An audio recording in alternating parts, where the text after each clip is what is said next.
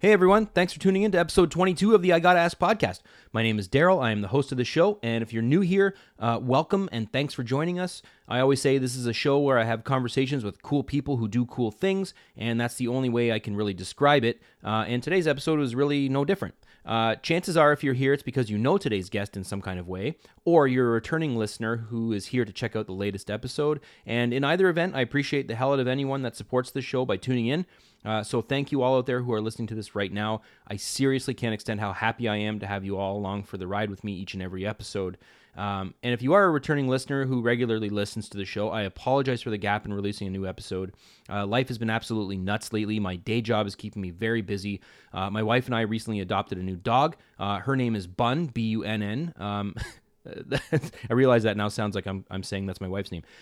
The dog's name is Bunn, B U N N. Uh, she's a rescue out of Puebla, Mexico, and she's cute as a button. Uh, she spent six weeks with a foster family upon arriving in Toronto back in June of this year. And our new friends Neil and Sarah took amazing care of our girl until we could bring her home on July 18th. Uh, she's definitely a lot of work. She's definitely very high energy, but she's been a fantastic addition to our home, and we couldn't love her anymore. Uh, anyway, on to introducing today's guest. Today on the show is a gentleman by the name of Mike Garrett. If you'll remember, a while back I had Josh Lewis of the bands The Bomb Pops and Murderland on the show, and while doing research for his episode, I came across this uh, funny dude that kind of made me giggle a bunch while watching some of Josh's drum playthrough videos. And uh, it turns out that that was that was Mike Garrett and uh, Josh Lewis and Neil Wayne, Neil also, also of the Bomb Pops, are uh, great friends with Mike and have recently joined Mike's band called Three Chords and Three Chords recently recorded an album, so I finally had an excuse to meet Mike, at least virtually over Zoom, and discuss a whole bunch of stuff, including playing drums in the band Assorted Jelly Beans, in addition to being the frontman in the band Three Chords. Uh, we talked songwriting, growing up as kids who were into punk and all the associated fashions of the time, um, how and where the new Three Chords record was recorded, and a whole bunch more. And I really feel like every time I do one of these things, I'm super nervous ahead of the call.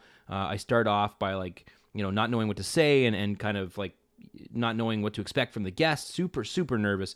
But by the end of the call, I usually feel like I've made yet another f- new friend, and uh, this this case was again no different. Mike is super cool. He was super fun and easy to talk to, um, and I think you're really gonna like what you hear. So, Mike, if you're listening, thank you very much once again for being on the show. Uh, I, I can't thank you enough for sparing your time and uh, sharing some of the stories you did. And everyone, please go follow Three Chords on Instagram and get ready for the drop of the band's record in the coming months. All right, without further delay, let me roll the new podcast intro music. Yes, new. So this is uh, part of a, of a song I've been working on, and I've decided to make it the, the new intro music going forward. Um, I like it a lot better than the old stuff uh, that I was using as the intro music. I think it's it's a little more uh, in line with what what the show is all about, if that makes any sense. But uh, thanks again for being with us. Uh, don't forget to follow the podcast on Instagram and Facebook if you don't already. And uh, if you could, follow my personal Instagram, which is Ol Surly. Uh, it's at O L underscore S U R L Y. Other than that, kick back, relax, and enjoy my conversation with Mike Garrett of the band Three Chords.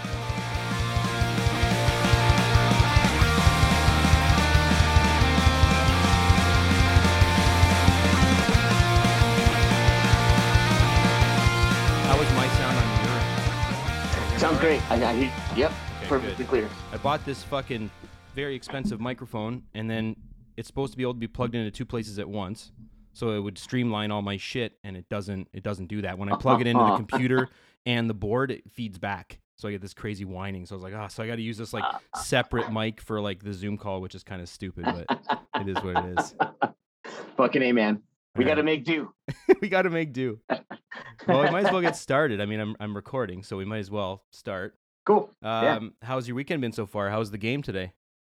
Oh, dude. Or no, It yesterday. was, a, it was yesterday. Yeah, it was a blast, man. Me and my dad have had season tickets at USC for 14, 15 years, something like that. I mean, we're not quite as uh, as advantaged as we were in the Reggie Bush era, but uh, but yeah, I love college football, man. The rivalry, the, the marching bands come out, and like you know, just there's there's more and people are more invested. I feel in college football, Yeah. than in the in the NFL. You know, Yeah, and like you guys have been doing that for how long now? uh, about 15 years, man. 14, Holy 15 shit. seasons, something like that. That's Yeah, dude. wild. It's Yeah, awesome it's- that you and your you and your dad have that though. You know what I mean? Like Dude, it's so awesome. I it's one of my favorite things to do. Like we go down there, we we booze it up, you know, we we, we tailgate, we eat hot dogs or steaks or whatever the hell we feel Yeah. like eating that day, you know, and then uh, you know, it's uh the the view, you know, the people watching is one of my favorite pastimes. So oh, for sure, man. I love like big events like that just to see like you know the debauchery that goes on when there's that drinking involved. you know? yeah, absolutely, absolutely. so you're you must be a big football fan then. Just college, or you like a big NFL fan too, or Oh, I, I, uh, I mostly just college, man. To be honest with you, I, uh, I've been following USC football just because of my dad. He, he was Yeah. into it, and it was like a way for us to spend time together, you know. Um, uh, most recently, like my buddy Scotty was giving me shit. He's like, "You need to pick an NFL team," and he's a Raiders fan. And Yeah. I was like, "All right, I'll pick, I'll pick the first team that comes back to LA," and it just so happened to be the Rams. So. So I guess you could say I'm a Rams fan, but I just enjoy football, man. Yeah. It's just uh, you know, American football. It's fun to watch. It's, Oh, sure. it's very interesting. So did you play at all like in high school? Mm. No, man. I actually, I actually grew up playing hockey. Oh, really? Yeah, Wow. big hockey fan, big Kings fan. No um, shit. You know, people always, yeah, people always wonder, like, uh, you know, because I'm an Angels fan. Grew up, I was born in Anaheim. Grew up in Anaheim. Um, people always wonder, like, how come you're, how come you're not a Ducks fan? I'm like, I'm a Kings fan because I was a fan of hockey before there were Anaheim Ducks. yeah, that's right. That's right. I know some of these new like expansion teams. Oh, I mean, like the Mighty Ducks been around forever now, but it's it's weird when a new team comes out. Like like LA just got a team, and you know they did amazing their first couple seasons. Is like insane. Yeah. right? dude, Las Vegas Golden Knights, like, oh my god, the stuff that they did, insane, dude, insane. I mean, these expansion teams, they have so much going for them too. You know, they, they get all these first round picks, they get to pick players from any team that they want in the NHL. Yeah. Like, it's it's crazy. Yeah, it's pretty wild, man. Like, and I'm not a huge like I won't you know I won't say that I'm a huge sports fan in general. Like I did watch hockey with when I was a kid with my dad. I played it, but not never like competitively, right? Just like with buddies, like shinny games and shit like that. But Yeah. um, you know, like it, watching it now and seeing like how many like how many more teams have joined the league, like just in my lifetime, and and they just have the money to throw at it. Like those expansion teams, like like LA had the cash, right? They just they made it happen, Yeah. and it it makes Yep. it exciting. You know what I mean? Because you're adding teams like back in the day, like what was it like the original six or whatever the hell they called those first teams? It's like I can't imagine how boring that season would be. you know I mean? know, right? Just like, oh, it's them again. Huh? Yeah, them Hey, it's again. these guys. Hey, I I know you. yeah, totally. He's got a mole. He's got the, he's got the left left uh, the starting left left winger has a mole behind his left ear. You know. oh man how has the uh the what was the pandemic situation like in the stadium like was it is it spread out are people still being careful with like all the covid shit Dude, going on honestly, uh, uh, Americans are just stupid, man. I hate to say it that way, but I, I honestly, most people are just so ridiculous about it. Like, oh, you know, it's not, a, it's not even a big deal. It's just a cold. It's just a cold. I'm like, people are dying. yeah Hello, you know, mask up, get vaccinated. Don't be an idiot. You know what I mean? It's yeah, that that kind of stuff. It's it's for the birds, as far as I'm concerned, dude. Uh, uh, you got to be some kind of piece of shit to not care about somebody else's grandma or their dad that has a breathing condition. You know what I'm saying? Like, Yeah. my my right to not wear a mask means more than your, you know, 80 lives that I might kill, 80 people I might kill along the way. It's just ridiculous. it's pretty wild But man. yeah, it's but yeah, in the stadium, it was. I mean, it was. Uh, most people were masked up. You know, uh, like you know, unless you're eating or drinking, but uh, full capacity. You know what I mean? Like, Wow. I mean, I had people I don't know next to me, behind me, in front of me. So yeah and it's Yeah. it's starting to get that way here too like i'm up in canada right i'm in ontario i'm like an hour southwest of toronto and it like okay, it's starting to things are starting to open up more they're allowing more more people at these events like my buddies are playing a show on thursday night and i really want to Yeah. go down but it's like the fucking numbers are going back up again like i'm a type 1 diabetic i don't want to catch this shit right even though i'm sure. vaccinated and they're reducing numbers it still feels weird you know it's like yep, it's never gonna Yep. i don't think it's gonna feel normal for a long time and and maybe they're right maybe the, the new variant is more catchy but it's not it's not as serious as the last one like maybe it's not you know hmm I, I don't know but whatever it's like it still feels weird to go to a show and have people singing around you and you know even if you're masked up it's like the mask helps but it's not you know it's not end all be all right Yeah, absolutely. I mean, it's it's like you know, uh, like I, will never forget my first Warped Tour back in like '99 or 2000, whenever it was. Hmm. And uh, you know, it's like people putting their arms in the air. Next, thing you know, you get shoved and your face, goes smack dab into some Oh, yeah. armpit, Yeah. sweaty armpit. You're like, you know, it's like like. Uh, when it comes to shows, especially punk shows, because we push each other around and Yeah. we pick each other up when we fall, but we push course. each other around, dude. We're making contact. So Yeah, no, totally, and and that's that's what I mean. Like, I I want to go to this show, and and I know it's gonna be distance and stuff, but it just it doesn't feel the same anymore. Like, you, you, it's not the same environment. But I mean, I want to support them. I want to go check. I love the band. Um, they're close friends of mine. Yep. I, I kind of made close for. They used to be on Victory Records. They're a band called Somehow Hollow. They've been on the show a bunch. Nice. Like those guys have been on the show a bunch, and they they Mhm. um you know they support me in what I do. So I kind of want to go support them. But it just it feels very strange to be going back into a, a small club. You know what I mean? Then Yep. limited capacity. Like, what does that mean? Like, how am I going to be able to be six feet from the guy next to me or not? I don't know, right? Yeah, uh, exactly, man. It's uh, and like I, I want things to go back to normal so bad. Yeah. But the, like literally the only way for that to happen is for everyone to be smart and vaccinate themselves and, and kill this thing. You know what I mean? Like Yeah. that. Like I, I the way I explain it to people that are like anti-vaxxers or against this shit. I'm like, dude, do you know why we don't have polio here Yeah. anymore? Yeah. Uh, because there's a vaccination for it. That's right. You know, like like uh, uh, um. The thing about kids going to school, I, I vaccinated my kids. I got, they Mhm. got all their shots before they had to go to school, Yep. and they're talking about requiring these vaccinations for kids to go to school. Yeah. I was 100% behind it then, and I'm 100% behind it now. I Yeah. don't want some kid to get my kids sick because they didn't, you know, their parents didn't want to vaccinate them. That's the thing, and it's like you, you want people to have the freedom to to decide, but at the same time, it's like I was just saying this to my nephew. He's he's 15 and he doesn't want to get vaccinated.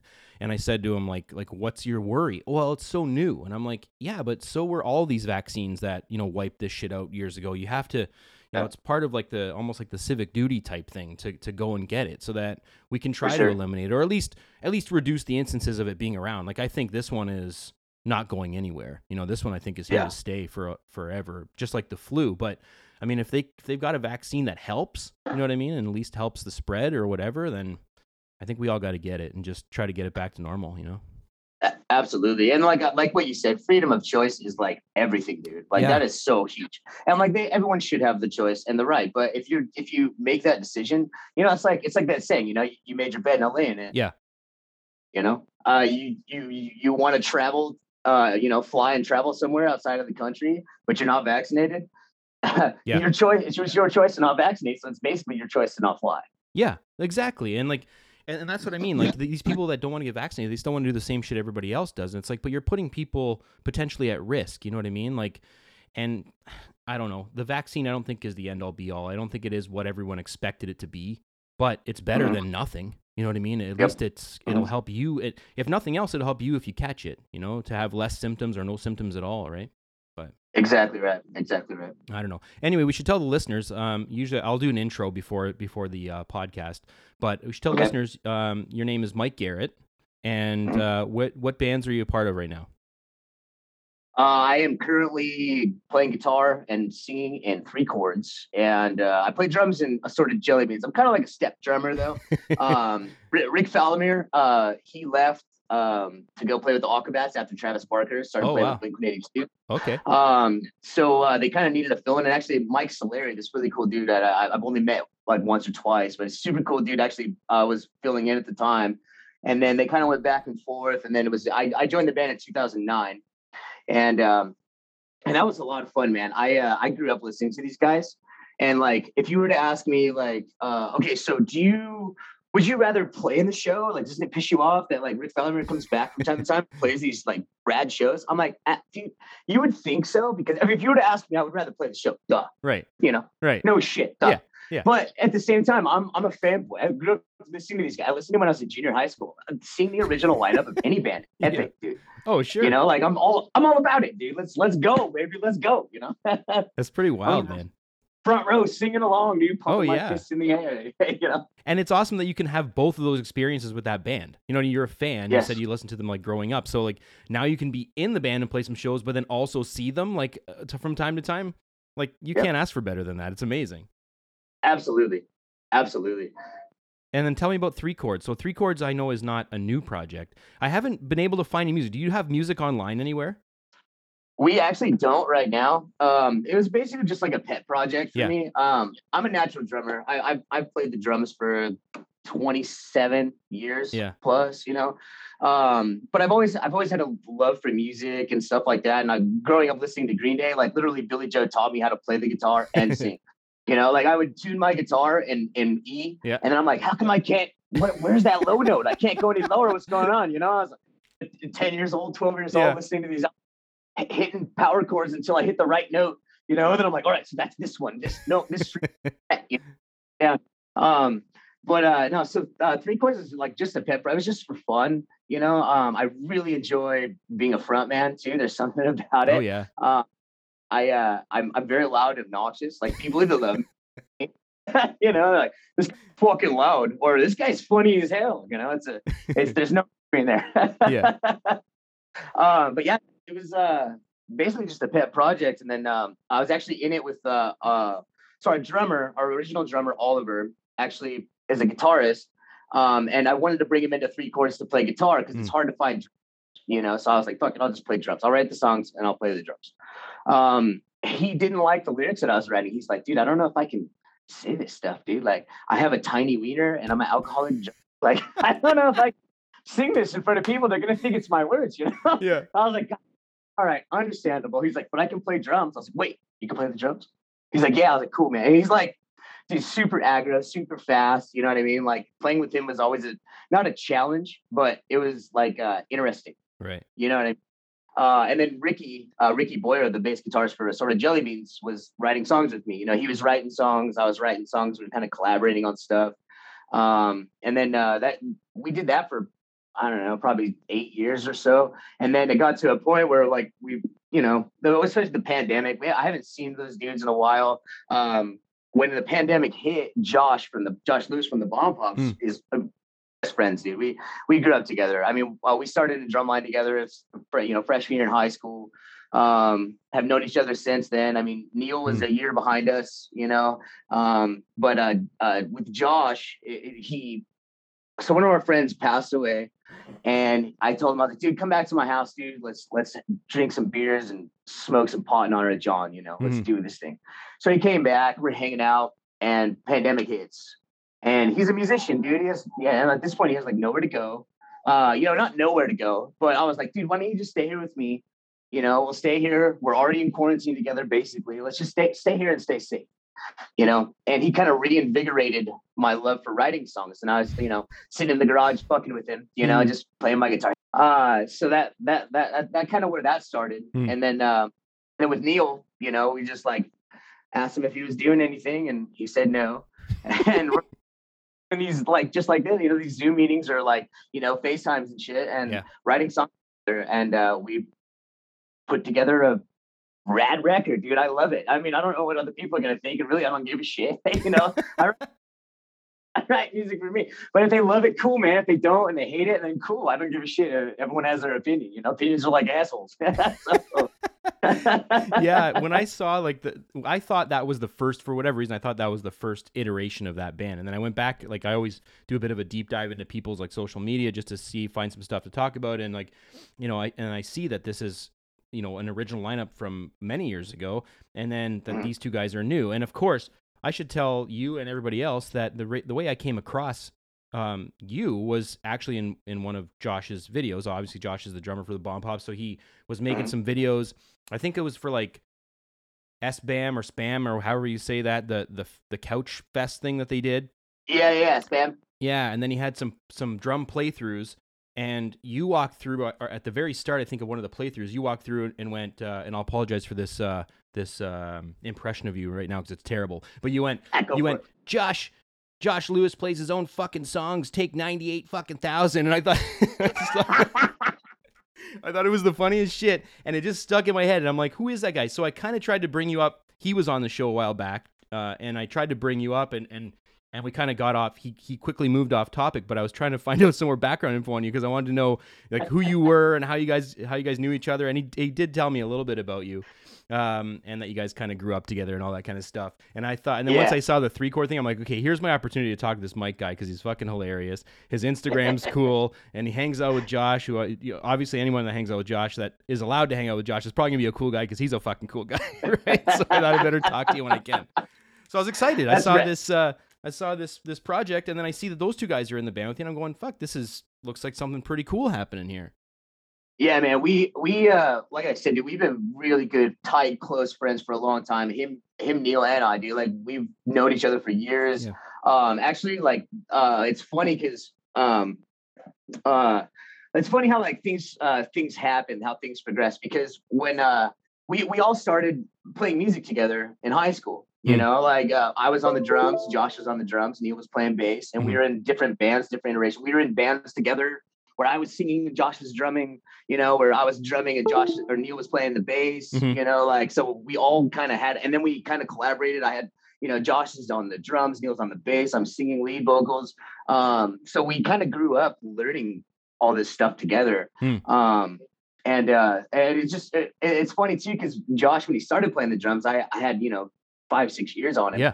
You know, and, and he's asking me questions. Hey, Mike, how do you do that? How do you do this? I'm teaching him shit. You know, Yeah, excuse me. And now now I'm watching him play live. I'm like, what the fuck are you doing? Yeah. Like, yeah, how do you how what? like just beyond impressed, dude. Just Yeah. beyond impressed. And then uh it's funny with the bomb pops. Um, I met I met them, the the girls, uh Poli and Jen actually before Neil and Josh met them Oh no, on tour with the assorted jelly beans. Yeah, we were Oh. in Las Vegas at Dive Bar. And um, we played a show with them. I was like, "Oh, these chicks are super fucking cool. They write rad songs. Yeah. I love this shit. Dude. It's awesome, you know." And then um, uh, I don't know, maybe a year and a half or two years later, uh, Josh is like, "Oh yeah, so Neil actually uh, started playing in this band called the Bomb Pops," and I was like, "Dude, I know who they are." Yeah. you know, Yeah, they're I found him sick. first, dude. You know. but no, it's it's it's it's just funny, dude. And like, so I I, I tag along any any chance I get, dude. Anytime anytime I can go like on a, on a tour with them Oh, or yeah. like whole show and I drum tech for Josh and just help out with the band and stuff, you know. Um, so it's it's kind of cool, like still like being in the scene that way too, and seeing like the Oh, yeah. backstage side of it, you know. And, and instead of just being the the talent, you know, and sitting in your dressing room, you Yeah. know, I'm like drums and tuning drums and saying shit. It's a it's a different animal for sure, but it's still fun. It's still a blast. The scene, the people, everything about it, I just love it. Oh yeah, man, and like you know, just like you, you said, Josh started. He told me he didn't start really playing a drum kit until he like was in like Mi, which is fucking insane. That you know, someone with his kind of talent, he's by far like my favorite punk drummer, uh, m- m- probably my favorite drummer ever. He's just he's super talented, really creative. And when he told me like when he was on the show and told me that he didn't start playing a kit until he was like you know like almost in his twenties, like that is insane. You know, like to, you'd think somebody with that kind of skill would have been playing from the time they were like you know able to hold the sticks. You know. Yeah, absolutely, man. But I'm telling you, man, I, I, uh, I'm not trying to toot my own horn, but I'm a pretty decent drummer too. I mean, obviously, I've Yeah. played with these Assorted Jelly Beans. You know, I'm not Josh by any stretch of the imagination. I mean, fucking throw that shit out right away, dude. Like, uh, no way. If it's if it's gonna be me or him, it's gonna be him. Duh. You know. But um, it, drumline background is so huge when it comes to being a drummer. It just it, it it's easier for you to find that pocket. You know, your your your everything, man. Like Yeah. your your your sticking, your hands, like um your technique, everything. It just make is made so much better by being rudimentary first. Yeah, know? totally.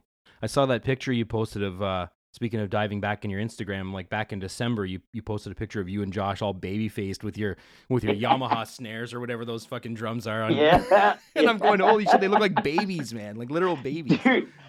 And we were babies, dude. Oh my god! I people used to confuse us for each other all the time. Yeah. And I'm like, I, personally, uh, uh, Josh, if you're listening to this, I apologize, but I'm more handsome than you, motherfucker, all day, every day. So there's that. You're, you're better at the drums, all right? But I'm better looking than you. Um, uh, but yeah, it's just funny. Like people are like, "Oh, you, are you guys brothers?" And we're like, "No, just best friends." yeah, I, I thought the same thing when I saw the picture. I'm like, holy shit! And I had to like kind of like zoom it in and like look. I'm like, fuck, they're so baby faced and they look so similar. How old would you guys have been in that picture?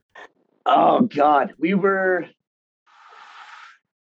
I was 16 and Josh was 15 at Wow. the time. That's wild shit.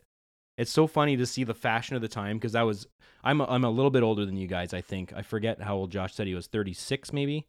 Or 30. Yeah, Yeah. And Hey, 30, 35. He'll be 36 in October. okay, okay, and I'm 39, so I, I I'm not that much older. So that fashion was pretty much identical to what I was wearing at the time, and it was it was so. It was like just a flashback, like you know, you see a picture or a smell or something, and it just brings back all these memories. I'm like, oh fuck, that's hilarious.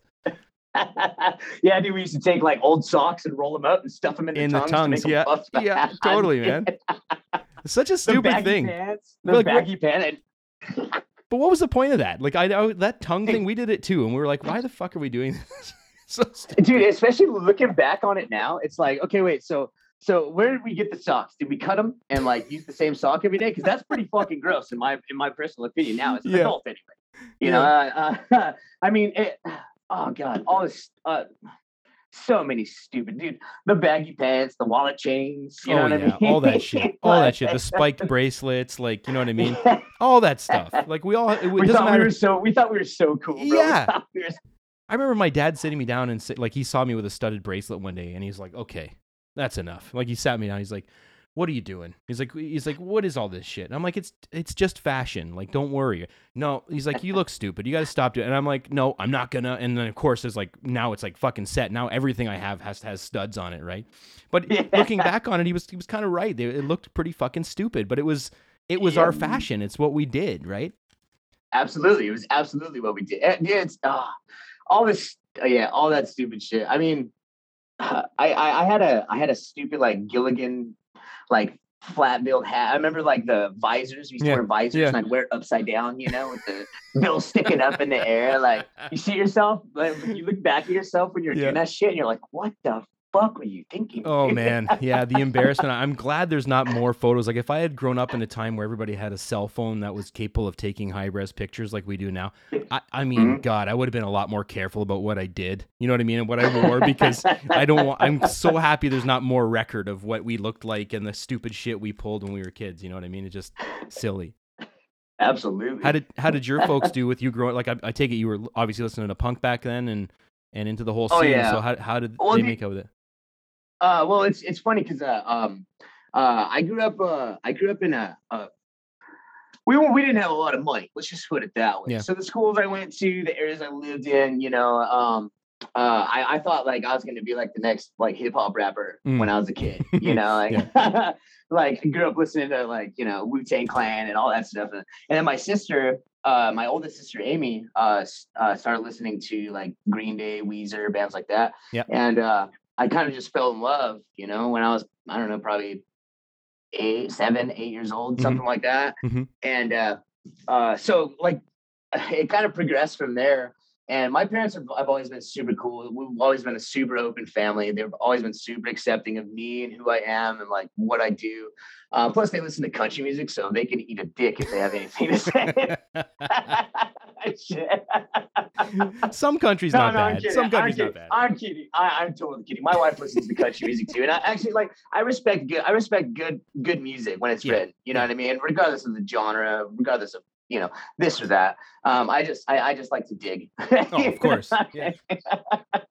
No, it's, it's, it's more it's more it's more fun to you know like fuck with people and yeah. mostly for reactions. You know what I mean? Oh yeah, totally, totally, man. I, I get it. Like I and I've shit on country lots too, but I mean, especially pop country. I mean, like the older country, you know, it's great. The the sort of outlaw country bands and shit like that are great, Yep. but the new stuff, a lot of it is just so so cheesy. Like I can't get behind it. But I recognize that some of those people are the most amazing musicians in the world. You know what I mean? Like yeah. like Brooks Amazing and Dunn. Amazing vocals. Yeah. Like Yeah, that band Yeah. Brooks and Dunn. Like I, I have a record of theirs because it was. I think it was. I think the record's called Hillbilly Deluxe, and it had a, a single on it of, by the same name. And I heard the single, Mm. and I'm like, holy fuck! So I listened to a few few of the more tracks in the album. I'm like, this is first of all, this is amazing songwriting. Second of all, the playing is fantastic on this, and they pull it yeah. off live. Oh yeah. you know, Mhm. amazingly. So you know, can't deny like the talent there, right? But is it what I reach for? man. No. Uh, no, no, definitely not. No, I'm not. I'm not. I'm not shuffling through my, my Yeah. country playlist. You know, as I'm driving to work in the morning. No. dude. I, like, dude, like you said, like Garth Brooks, amazing, dude. Like, oh like, shit, yeah. like even even the older shit, like Hank Williams, dude. Like, it's it's awesome. It's it's it's good music, dude. Like, and they're they're they're being soulful about it. You know. Yeah. But like a lot of like you said, it, you hit you hit the nail on the fucking head, bro. Like. Country pop country music nowadays, it's like listening to Britney Spears. You know, she doesn't even write her own tunes. Like somebody writes the songs for her, and she's the performer. is that really an artist?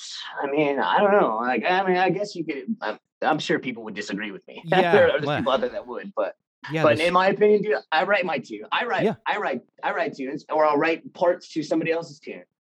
You know, like Mhm. uh, it is what it is. yeah, and, and like I have a lot of respect, and I and I'm not a fan at all, but I'm I have a lot of respect for Taylor Swift because I I saw like this this factoid thing on some some fucking I don't know where I saw it if it was a magazine on television. It said she was the only female country artist to write more than eighty percent of the songs on her record since Dolly Parton.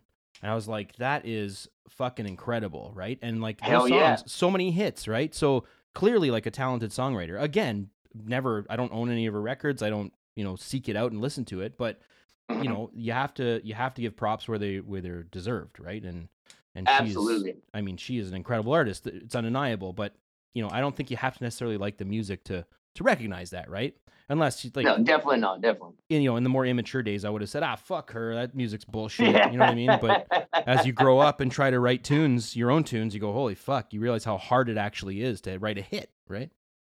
Absolutely, dude. No, I mean, not not to mention, like, you get to a certain age and you have to realize that uh, my opinion isn't your opinion, and it doesn't mean that I can say fuck your opinion. That's right. you know what I mean? Just Yep. because it's different from mine doesn't mean that you're wrong. Yeah. Uh, you might think that I'm wrong. Yeah. You know, but at the end of the day, uh, personal opinions are personal opinions for a reason. You know, I Yeah. uh, so yeah. As far as that goes, I mean, do what you want, be who you are. Fuck everyone else, dude. Who cares if it's Yeah. an unpopular opinion or the popular opinion? Whatever you're behind, whatever you follow, Yeah. do you. Yeah, You know? I think a lot of artists out there had they have tried had they had tried to follow popular opinion wouldn't have produced the music that they've produced. You know what I mean? You know, even guys like Absolutely. like like Beck for example. You know what I mean? Like Mhm. Beck uh, when I was younger I thought Beck was fucking stupid and now I look back on it I'm like his songwriting is fucking genius. Amazing. You know what I mean? dude. It's genius. It's genius, yeah. dude. I I am uh, yeah, I, I'm 100 percent behind you, dude. I I agree fully. But Beck is definitely one of those guys that like when I when I was a kid, I was like pop radio bullshit. Yep. You know, and now like listen, like you said, listening back to it, you're like, holy shit, like And I couldn't was- believe that it was pop radio at the time. Like when I was a kid listening to that, you know, you'd put something out and I'd go, "This is so. This song is so stupid. Like Devil's Haircut. What the fuck is that?" Right? And then you grow up and you realize he was so ahead of of where everybody else was in in his thinking Yep. about songwriting and. So and Zappa was the same way. You know what I mean? I'm not a big Zappa fan either, but I you know I recognize that he was pushing, you know, the envelope with his music at the time. You know, Yeah, compared to what everybody else was doing. Absolutely, and that, and that's so huge too, man. Like I, I think being being being yourself and doing your own kind of thing, you know, especially like being a songwriter. I I everything that I write is like emotionally attached to me in some way, shape, or form, regardless if it's stupid or not. You know what I mean? Like I, I like uh, uh, we have a song on our record that we that we're gonna release soon. Not really sure when, but uh, it's called the song is called "30 Seconds to Pizza." Okay, and it's literally a 30 second song about the pizza being delivered. And my son, who's who was five years old at the time, you know, he's six now, wrote the lyrics for it, like legit, and and the melody. Like he's so excited for the pizza. The pizza's almost here. The pizza's almost here. And I was like, the pizza. That's brilliant. I was like, let's go for it. You know. So like, as, as stupid as it may sound to somebody that just puts it on and listens to it, they're like, oh, that's ridiculous. But like it was like like a song that me and my son wrote together. You Yeah. know, it's like really cool. Yeah, and and you know what? Like sometimes that's where the best melodies come from is not having like and you're not you're not in your own head. You know what I mean? You're just you're Yep. just blurting something out and all of a sudden it's like, wow, that actually is pretty good. You know what I mean? Like Yeah. uh, you know, speaking about the bomb pops, like like I, I am a big fan of the bomb pops and I follow the you know the whole band on Instagram and everything and like Poli Sure, and sure. Mike Poli and Mike very often are just like humming bullshit things to each other and, and just making jokes through you know with this these melodies attached. I'm like, that's actually a pretty fucking good melody. You know? Like, Yeah. Right. Hell yeah, dude. Hell yeah. I love Poli and Mike too. They're dude. Uh, Poli's fucking amazing. Mike is probably one of the best songwriters I've ever met. Yeah. Like his melodies, his lyrics, like he's a fucking genius. And oh he's a yeah.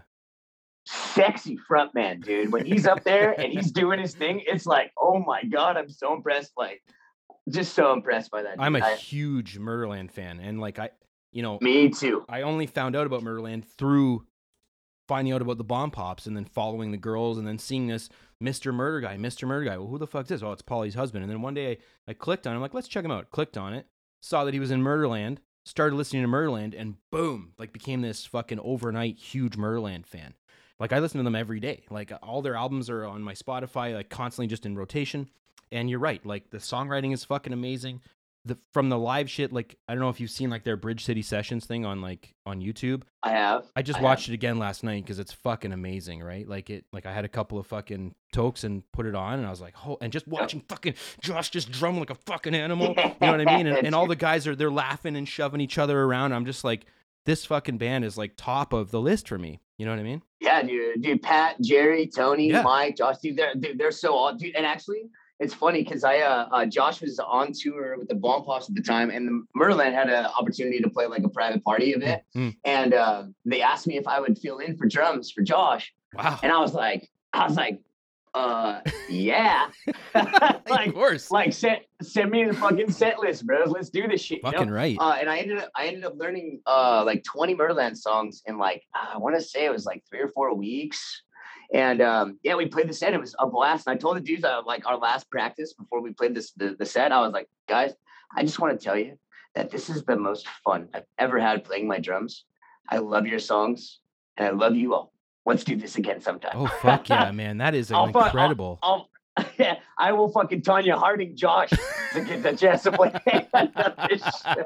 take him out of the wrist so he can't fucking hold sticks anymore No, I've I've said that to a bunch of people, man. Like they look like they have so much fun when they play, and the songs are fun. Like they're they're yep. lighthearted, but you know, like the the lyrics are obviously like pretty crazy in some songs, but it's it's all in fun, right? It's all in jest, and it like Oh yeah. Oh, and yeah. a lot of it's metaphor and but just they look like they have such a blast every time they play like all the live stuff i've seen like that like again that bridge city sessions they just look like a fun band to be in you know what i mean like and i i've always wanted to be part of something like that and the band that i kind of i play guitar with um we're like that too but we just don't play enough you know what i mean like the, those guys kind of Mhm. outgrew that shit and when we do get together to play it's like old stuff we don't we don't write any new any new tunes but like we had a lot of fun too but that band in particular like i can imagine what it would be like being on the road with those guys. And of course we've you know the other guys like jerry was on the show and we've talked about them how they've had you know arguments. Everyone's going to argue stick a bunch of guys in a van and go down the road. Oh yeah. Oh, but oh yeah. but they look like for the most part they enjoy each other's company a lot and have a shitload of fun and the music is fucking amazing right? So how could you to have an opportunity like you did to play with them that is incredible. You know congratulations Yeah, on man. that. Dude thank you so much. Dude like, I said- like i said man it was it was it was short lived you know like but like I, i've talked to those dudes since then and they're like mike you're part of the murderland family. If if if josh ever can't do it we'll just hit you up you know like oh yeah. um eh, like which is super rad for me dude. Like i because i'm i have a full-time job Yeah. you know what i mean? I got a wife and two Yeah. kids at home. I got a mortgage to pay. I uh, punk punk rock's not gonna ever pay my bills dude. Yeah. you know what i mean? But uh, th- that's fine. That's okay because it doesn't need to. No. i enjoy the shit out of playing music with my friends Yeah. like like seriously like that willie nelson lyrics dude. The life i love is making music with my friends. Like dude mm, Yeah. get it willie. That's it's it's beautifully said because it's 100% true. There's no better feeling than finishing a song and bouncing ideas back and forth off each other and then playing it together as a groove and you look around the dudes that you are playing these songs with you absolutely love you know? Yeah. it's just there's there's no better feeling No, and like that's what it's all about, man. Like I, I'm in the same boat. Like I have a, you know, I have a big kid job. I don't, I don't fucking particularly enjoy what I do, and and I would obviously love to be making music for a living instead. But you Yeah. know, it doesn't pay the bills. You know, like I can sit here and Mhm. write bullshit demos all day long, but I know nothing I write's ever going to be, you know, something that that makes me independently wealthy. You know what I mean? It's just it's for fun, and and I think I've said this before. Like anytime you introduce money into something you love, it usually like will spoil it for you, right? And but not always the case. I know a lot of bands that are successful and touring around and and doing well, but it's not for everybody, right? It's not possible. Definitely, definitely not, dude. And like, like I mean, like honestly, if, you did want to make money doing this, like making music, you'd have to go the popular route, dude. You'd have to start writing country tunes, or or like maybe like hip hop tunes, Yeah. something like that. Like, and like, I mean, if you're not the Beastie Boys, good luck. Yeah. Uh, you know. yeah, and that's the um, thing. Like, uh, and a lot of this new pop punk stuff, like, like I think the songs I write, I try to write them as pop punk songs, but pop punk now is not what pop punk was when we were kids. It's different. Oh, You know what I mean? Oh, absolutely, absolutely, absolutely. What do you what would you call the style of your tunes? Like because I have only heard little snippets. Like is it, you consider it like punk or pop punk or I would say mostly pop punk. Um, um, and that, that's what's so beautiful about it too. Is like uh, there's a couple of tunes eh, on the record, uh, the three chords record that I wrote, you know, years ago without Josh and Neil.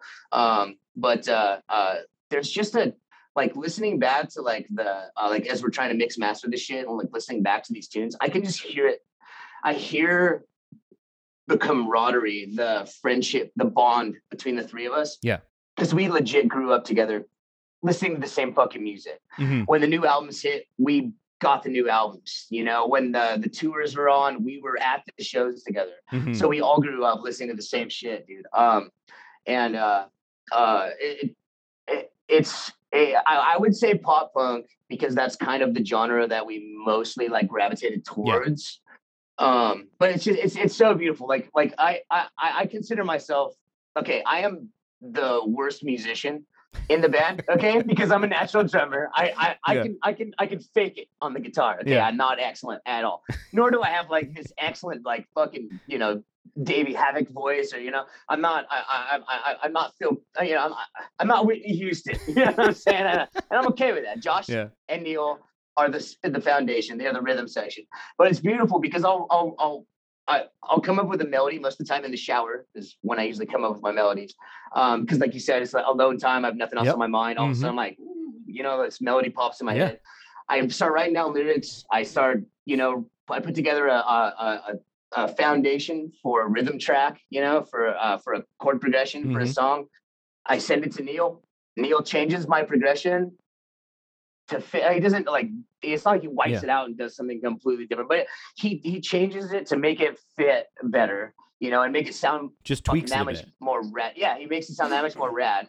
You know, and then Josh comes in and he has these rhythm changes ideas, and then he also has like lyrical um, changes ideas. Oh, And So like, like, like, dude. So when it comes to like three chords, it it it's it was the most fun time I've ever had recording with any band I've ever recorded with Yeah. because we were all on the same page and we all write these songs together. Sure, I'm the I'm the melody guy, but Neil's the foundation for the guitar guy.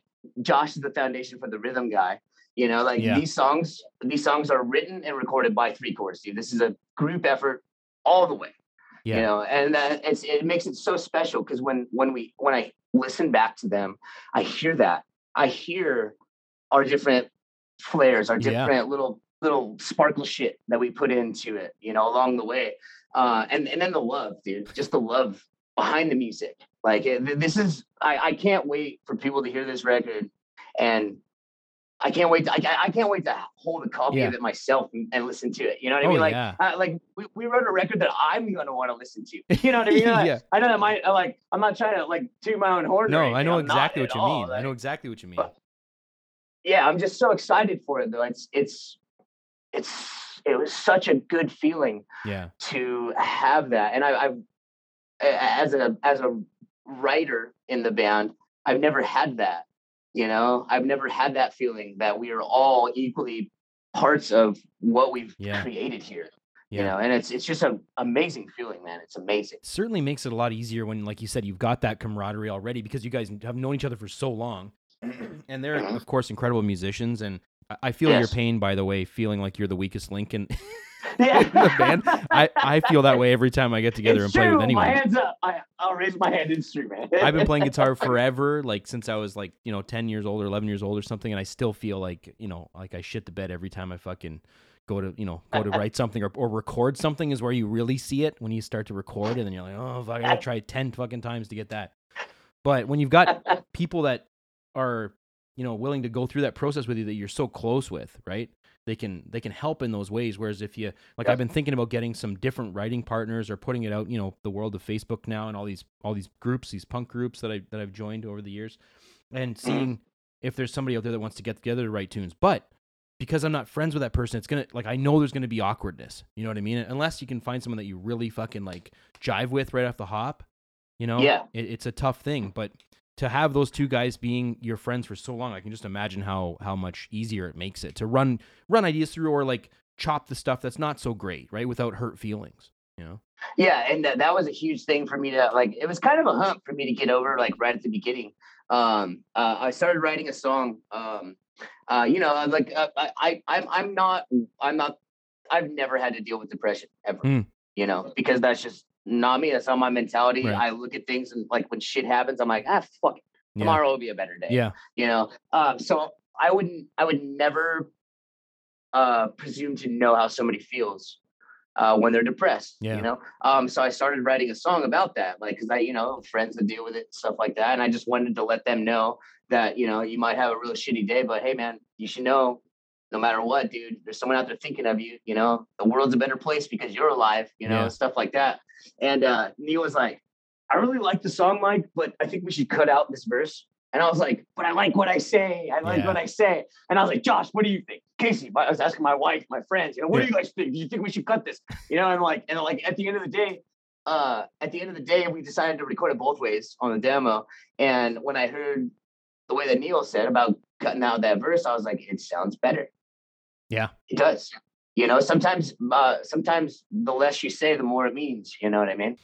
Yeah. Um, you don't always have to just go on and on about something. You know, it's like you already hit the point, dude. Let's uh, let's move on.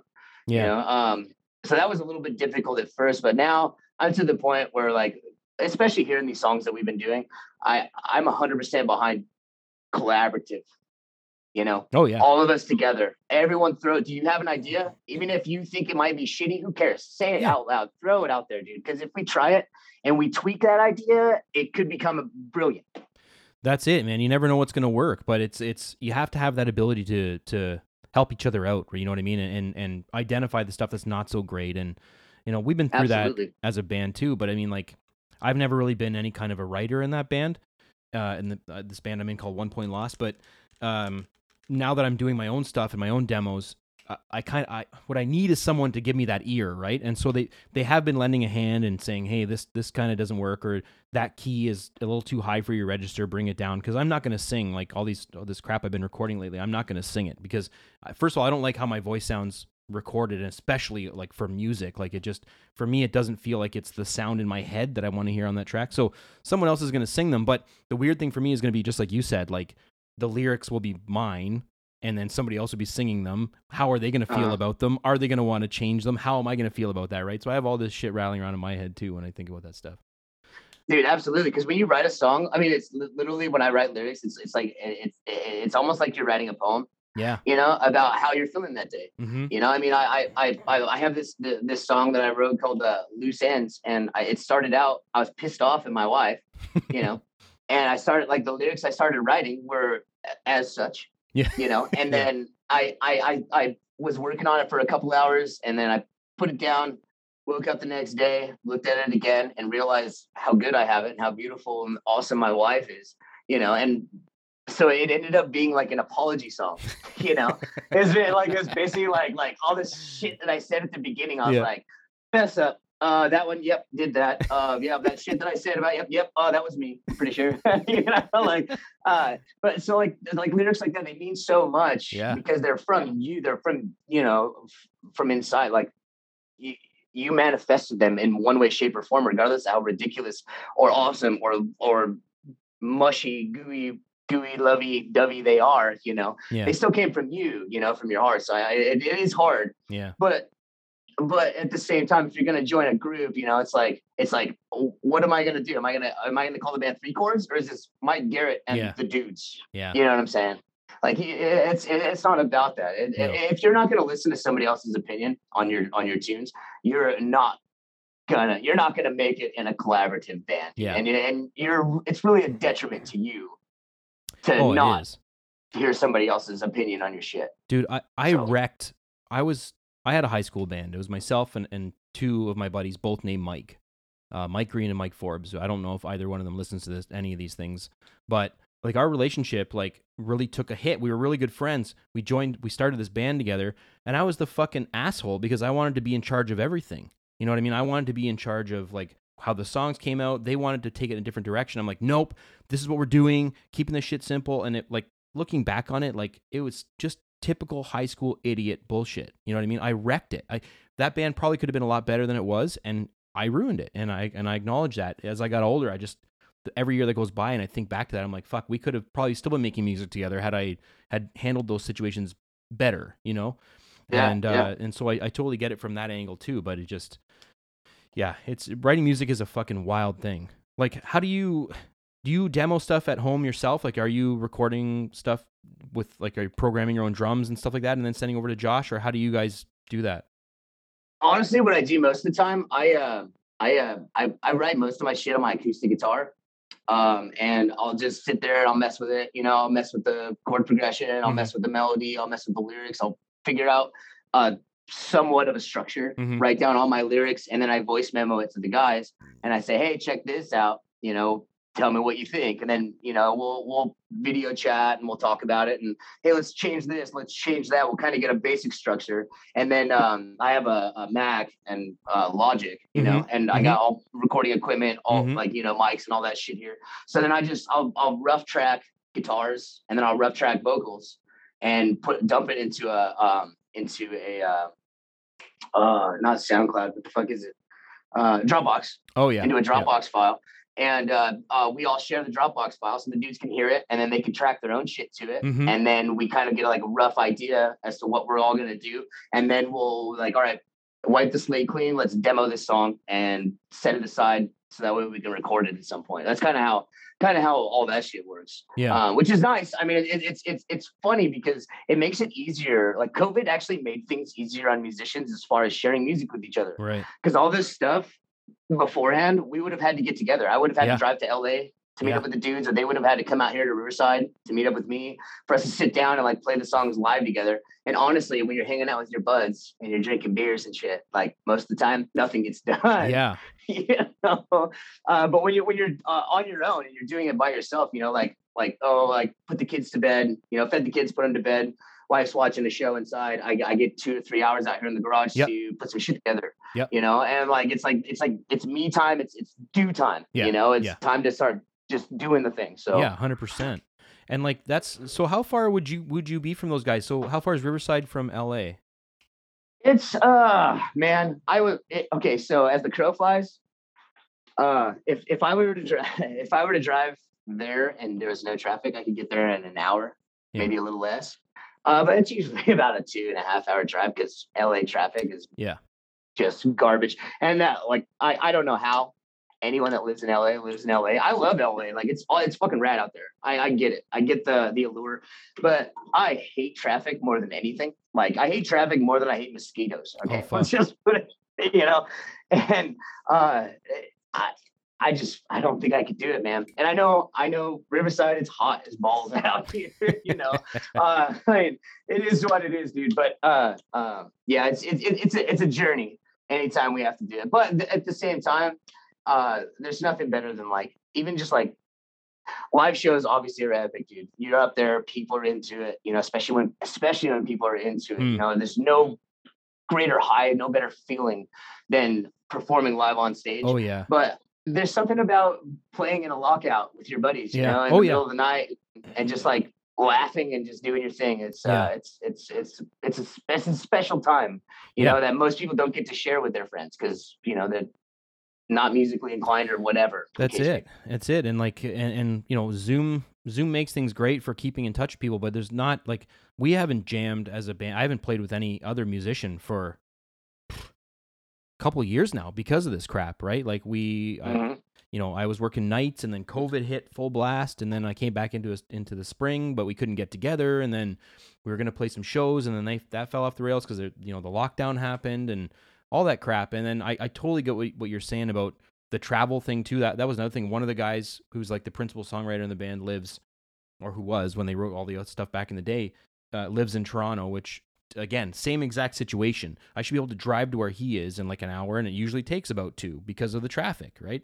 It's Yep. just it's fucking crazy. It makes you not want to do it. But you're you hit the nail right on the head there with with getting together and playing with people. Even when times were good, we used to have band practice once a week. That was the night of the week I looked forward to, man. Like like and- Absolutely. and it was like midweek and I was right in the middle of the work week, but I didn't give a shit because that was the most fun I was going to have that week. You know what I mean? Yep, and and you knew waking up in the morning you're gonna be a little hungover from the beers you drank. Yeah. Like, oh, I gotta go to work today. Yeah. and like you know, you, you get you get home from practice and you lay in your bed and all you hear is, oh, yes. yeah, you're like, oh, god damn Oh. it, what did I? it was all worth it. It was all worth it. It always is. It always is, man. You gotta. I mean, and, and nothing comes without putting in that effort and that work. That's how bands get tight. And but it's what people don't realize is that it's not really like work while you're doing it. It's you're just really hanging out, having fun, and just tightening the screws a little bit, right? Uh, Each time you practice. Absolutely. So you you got some demos put together. You showed them to the guys. They did their stuff on them. And then where did you guys end up recording? That recording studio looked really cool.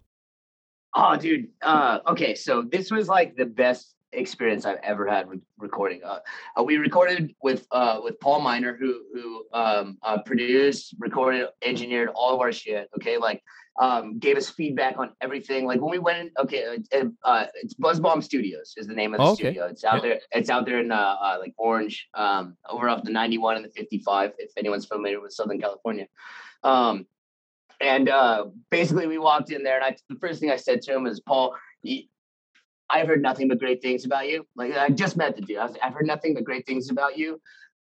If you hear anything at all, man, fucking look at me and go, fucking no, I don't like it. Let's change it. Let's do something better. Let's make it better." And that man is a fucking genius, and he he he tweaked stuff and changed some shit around that just made ev- every part of the experience all that much better, man. I, I mean, he he was so so much a huge part of the sound of the record. And like I said, man, I cannot wait for it to come out. I I just listening back to it, like like okay, so I'm a huge fucking no use for a name fan. I love Tony Sly. And he's like one of those dudes that like when I'm listening to his lyrics and and shit like like I'll, sometimes I'll cry Oh yeah. You know, because I feel the emotion Mhm. and I like, I'm like, oh my God, I'm dealing with something similar and it, make, it hits me emotionally and it, it like brings a tear to my eye, Yep. you know? And um, uh, there was a, there was a moment when I was listening back to some of our tracks and Josh was sitting there next to me and I, I looked at him and I just started crying, dude. Like, like tears started dropping out of my eyes, dude. And I was like, I'm not crying. You're fucking crying. You know? Like, like I mean, it's just like it was just it was one of those moments where I was just like, oh my god, dude, I like we and it's not it's not even like like I said, I I I write the melodies and shit. I'm not the writer, dude. Mm. Written by three chords. This Yeah. album was written by all three of us, dude. So like collectively, like the way it sounded and the way it was coming, like the way I was feeling it, it just hit me so in a way that I was like, oh my god, like I, I I'm so into it, dude. I'm Mm. so into it, and I love those dudes with all my heart and soul. Like we've been friends 20 plus years, Yeah. you know. And for us to do that together and create something like that together um, was just unbelievable to me, dude. It was one of the greatest moments of my life, dude. Like th- those five days we spent at Buzzbomb Studios recording with Paul was just. It was just beyond words, dude. Like, I, I felt like on cloud. I was like, "Where am I? Is this real or Yeah. I'm pinching myself?" Shit, you know, like, Yeah. where am I? What's going on here? Um, it, it it was just so awesome, man. So it's, awesome. It certainly looked like a shitload of fun. Like I like I followed along as soon as as soon as you guys were like, oh, like three chords, we have this Instagram, boom, I followed it right away and watched the like the whole process, and it looked like a shitload of fun. But I've also never recorded like in a proper studio. Um, like Mhm. anything I've ever done has just been demo. You talked about Logic. That's exactly what I used to. Garage. I had GarageBand before I had Logic, and now I Mhm. record into that. And I've been collecting some gear that helps with the podcast when I'm able to record podcasts, and but I can also record music with it and all that kind of shit. But like I've always wanted that experience of what you guys just did. Go into a studio, you know, you and your friends with some cool tunes that are demoed, but then have a producer like put their touch on it and uh, you know, just have that that experience. And it looked like so much fun. I was like, fuck, these guys look like they're having a blast in there. You know? It really was, dude. And like, like all the, all the, all the time that we spent, like, all okay. Well, well, okay. To be honest, everybody fucking argues. Everybody disagrees. Yeah. That that that, that shit is impossible. Okay, like I, I mean, it, I have a wonderful marriage, and I love my wife with all my heart. We fucking argue. Of course. You know what I mean? It- it, it, it is inevitable, you know. But the dudes, we we all know who each other is and and where we're at and where we're going. You know, like and we respect each other. You know, uh, it's it. there's no better feeling. There was no better feeling in my entire life. Excuse me, than hanging out with those dudes and doing what we love. You know, Yeah. and like I mean, there was there- there's a song on the Three Chords record. I'm like this is a caveat here for you. This uh, breaking news. All right, that I didn't record any guitar tracks on. Zero. Oh shit. Yeah, dude. I didn't record any of the guitar tracks on it. And specifically because I had written I had written a progression for it and a, and a vocal melody for it somewhat. Uh, we tweaked it in the studio and Neil changed the guitar part and I hadn't had the time to, you know, run over it and like practice that shit before we got into the studio. So why would I take 15 fucking 20 takes to record the tra- the guitar tracks Yeah. if Neil already knows it and he can do it in two or three? Yeah, totally. You know what I mean? Yep. Time management, dude. Mhm. And like, like I, I don't know, maybe that's unheard of. Most most people most people that I've ever played with are like, well, fuck that. I play guitar in this band, not you. You know, it's it's well, I'm playing a guitar, burr, burr, burr. Yeah. But for me, for me, I was just like, dude, it sounds beautiful. And Yeah. like we're, we're gonna when we play it live, it's not like you're gonna play both instruments. Right, Like right. Eh, like I I play guitar in three chords, but it's not it's okay for you to track the guitar Yeah. for this song. I don't care. Yeah, you can't get bent out of shape about shit like that. Like if, if he if he knows it and you're paying for studio time, why would you why would you be so insistent on playing it? You know what I mean? Like Exactly right. Exactly. if it was like some kind of you know like musical opus where you wanted to have like your touch on it then maybe but like you know a chord progression in a punk song if another guy knows it already uh, that's what i would do i'd say you just you play it can you play it play it and let's get out of here let's get it done right because like Absolutely. when you're doing it at home do it at your leisure take all the takes you want but when you're in a studio and Mhm. time is money like it's not cheap right Yep. Uh, dude, definitely not. And and that, that's exactly exactly right. It's it's one of those things where when you're when you're in the studio, you you you have to move forward. Yeah. You know, like i- if there was other stuff to be done and I had the time to like, oh, like, hey, Mike, you have time, go learn that guitar part. Mhm. Okay, cool. I'll sit down and and and you know play the guitar Yeah. or whatever. But I mean, it it, it it doesn't matter that much to me. You know, what really matters most to me is the end result Yeah. of like what we what like or the the finished product of what we put out. You know, and uh, it's it's it's beautiful. You know, and like, well, why would why would I scoff at that? You know, I mean, Yeah. I, I I had like you know friends of mine when they saw the the on the Instagram post. You know, well, dude. Well, you're not playing guitar. Like, why are you letting that dude play guitar? I'm like, I'm like, because he already knows the shit. And for the record, Neil's a better guitar player than I am. So why wouldn't I let him fucking track guitar? You know what I'm saying? Like, I, yeah like, dude, I, hey, hey, man, what, what am I? You know, I, yeah oh well, you know, uh, uh, I know you're better than me. and You already know the part, but uh, no, fuck you. I play guitar. You know, eat a eat a dick. Eat a dick, you white belt wearing Yeah. front man. You know what I mean? it's it's such a it is a weird thing for some people to wrap their heads around but like you know look at bands like alkaline trio you know what i mean? Like both those guys play guitar. Dan i'm sure plays on a lot of the songs that are you know quote unquote dan songs. Like that he's he's got his touch in there. He's he's playing guitar all over those records. So just because you play a specific instrument in the band doesn't mean that you have to record just that instrument in the band. I mean it's it's kind of a weird way to, to look at it. But i guess if you're from an outsider's perspective it would be weird. But as musicians who do this you know with other musicians, you have to understand if that guy can do it, why not? Right? Yeah, man, absolutely. And like it's it's kind of funny too because I mentioned this shit before. Um, uh, that uh, um, uh, Skiba was a drummer back in the Mm. day. Oh, really? And yeah, so like like to think about that, like rhythm section with the bass guitarist rhythm section with the drummer rhythm section. I started playing drums before I played guitar. Drummer rhythm section. Mm-hmm. Josh rhythm section. Neil on bass rhythm section. Yep. Like for some reason, rhythm section dudes have this knack to like make good tunes together, man. Uh, you know, I, I, I, Dave Grohl. You know what Yep. I mean? Amazing drummer, Mm-hmm. an amazing vocalist and songwriter. Oh shit, too, yeah. You know, Yeah. like it's it, it it's it's it's fucking crazy, man. It- I think drummers. okay, this might be a biased opinion, but I think drummers most of the time make the best musicians because as far as rhythmically go, as far as you know, being on time and doing shit rhythmically, like uh, it's it's not hard for me to do something weird with my right hand while Yeah. I'm singing vocally something uh, of a different Totally. beat Yeah. you know, to a different rhythm, and it's it uh it it doesn't hurt. No, I, I hear that, man. Like it, having having rhythm and being like coming from a rhythm, you know, driven background, like a, being a drummer.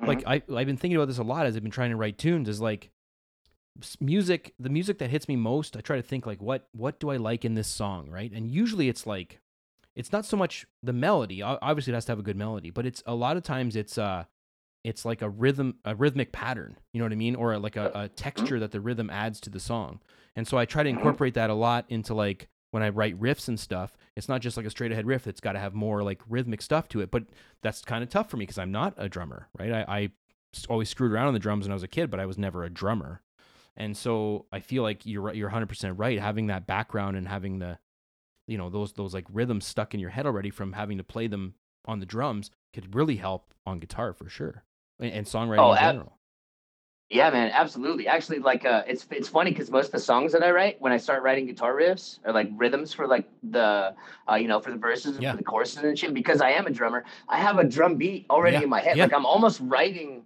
a song to a drum beat Yep. that's also in my head, Mhm. along with the melody. You know, and um, what's beautiful about that is Josh and I grew up playing drums together. We learned how to play the drums together, Mhm. basically.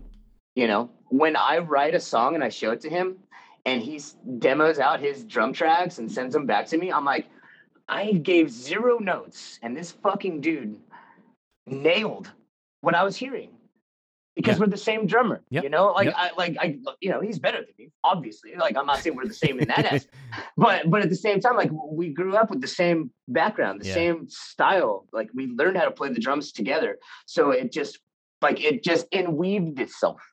You know, it Yeah. just it came together so beautifully.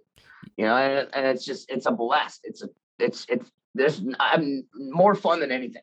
there's something to be said for like when you're close with somebody like that too they can almost read your mind for what you're thinking. You know what i mean? When you play something for Oh, yeah. them they know right away. They're like oh i know i know what you're thinking there. Let's do this right?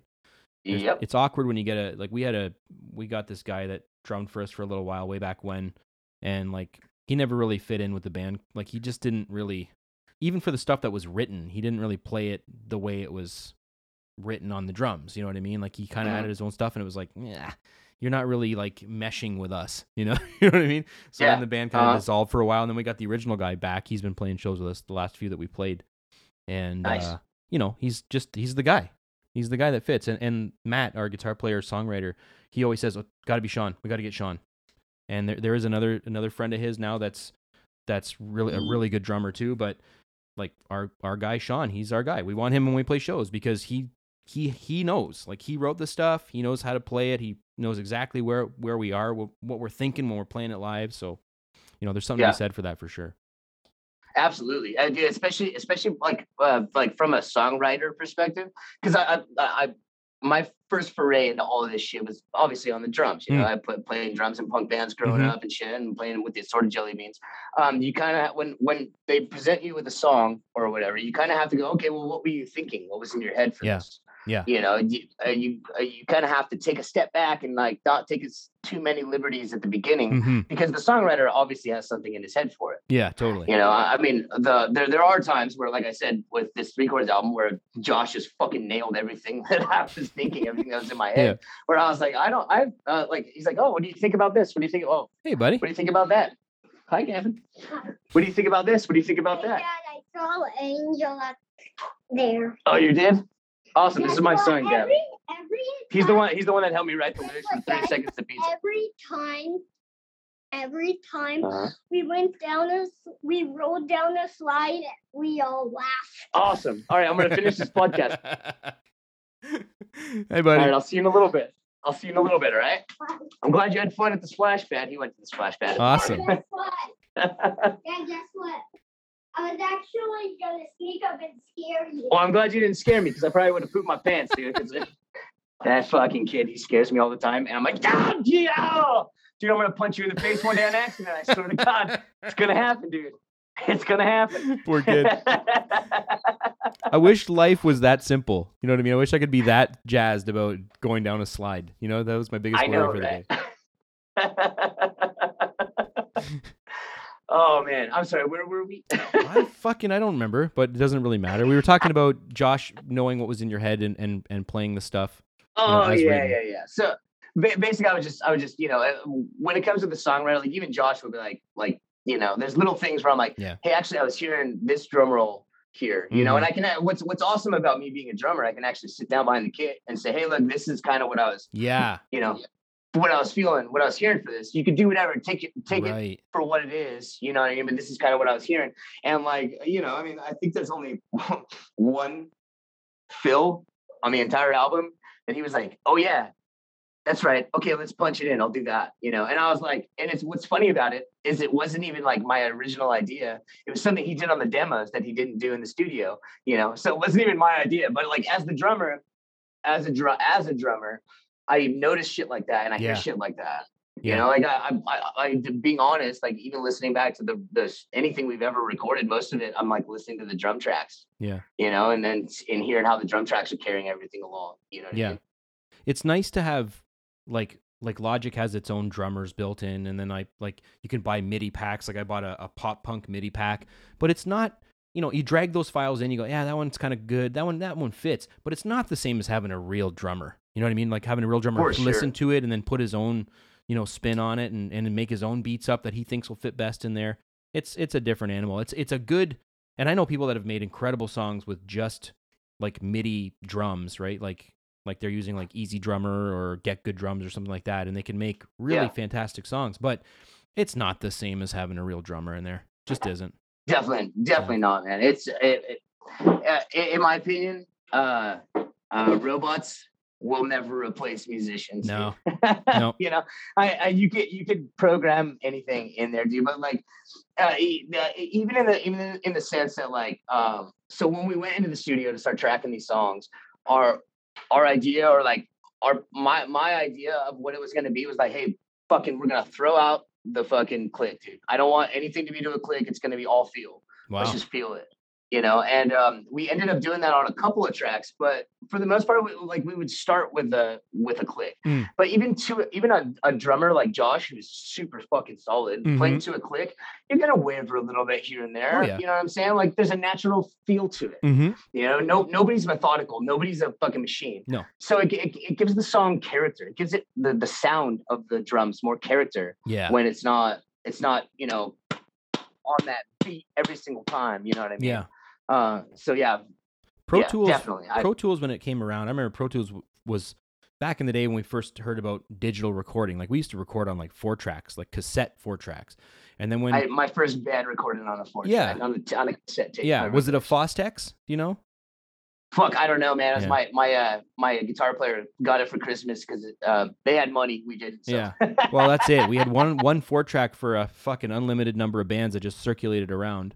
It was an old Fostex piece of crap, but it did, you know, it it did it served a purpose for the time, right? But but Yeah. then computers came around and, and the drummer in the band that I was saying, Sean, he he um he opened up like his own studio in his in his mom's basement. He converted his, his parents' basement into uh like a pretty legit studio. You know what I mean? With like an isolated room and and you know like really high quality mics. And he was the first guy I knew that had Pro Tools. I remember he had to buy a sound card and Pro Tools, and it was like twelve grand or something. And I was like, what Holy the fuck? shit. Uh, and you know, he had this giant Mac that was, you know, like I'm running a Mac Mini M1. It's tiny, this little thing on my desktop here, and his computer was gigantic, just to be able to do run Pro Tools. And and I remember like, you know, watching him work, and he and he'd fix drum beats. It was a real drummer, but then he would take it and he would, you know, edit the sound and and put it so it was right on beat. And I'm like, at the time, I was like, oh, that's so fucking cool. But looking back on it now, you're removing feel. You're taking feel Yep. out when you do that, right? And it's absolutely there's something to be said. His other band actually, he had another project.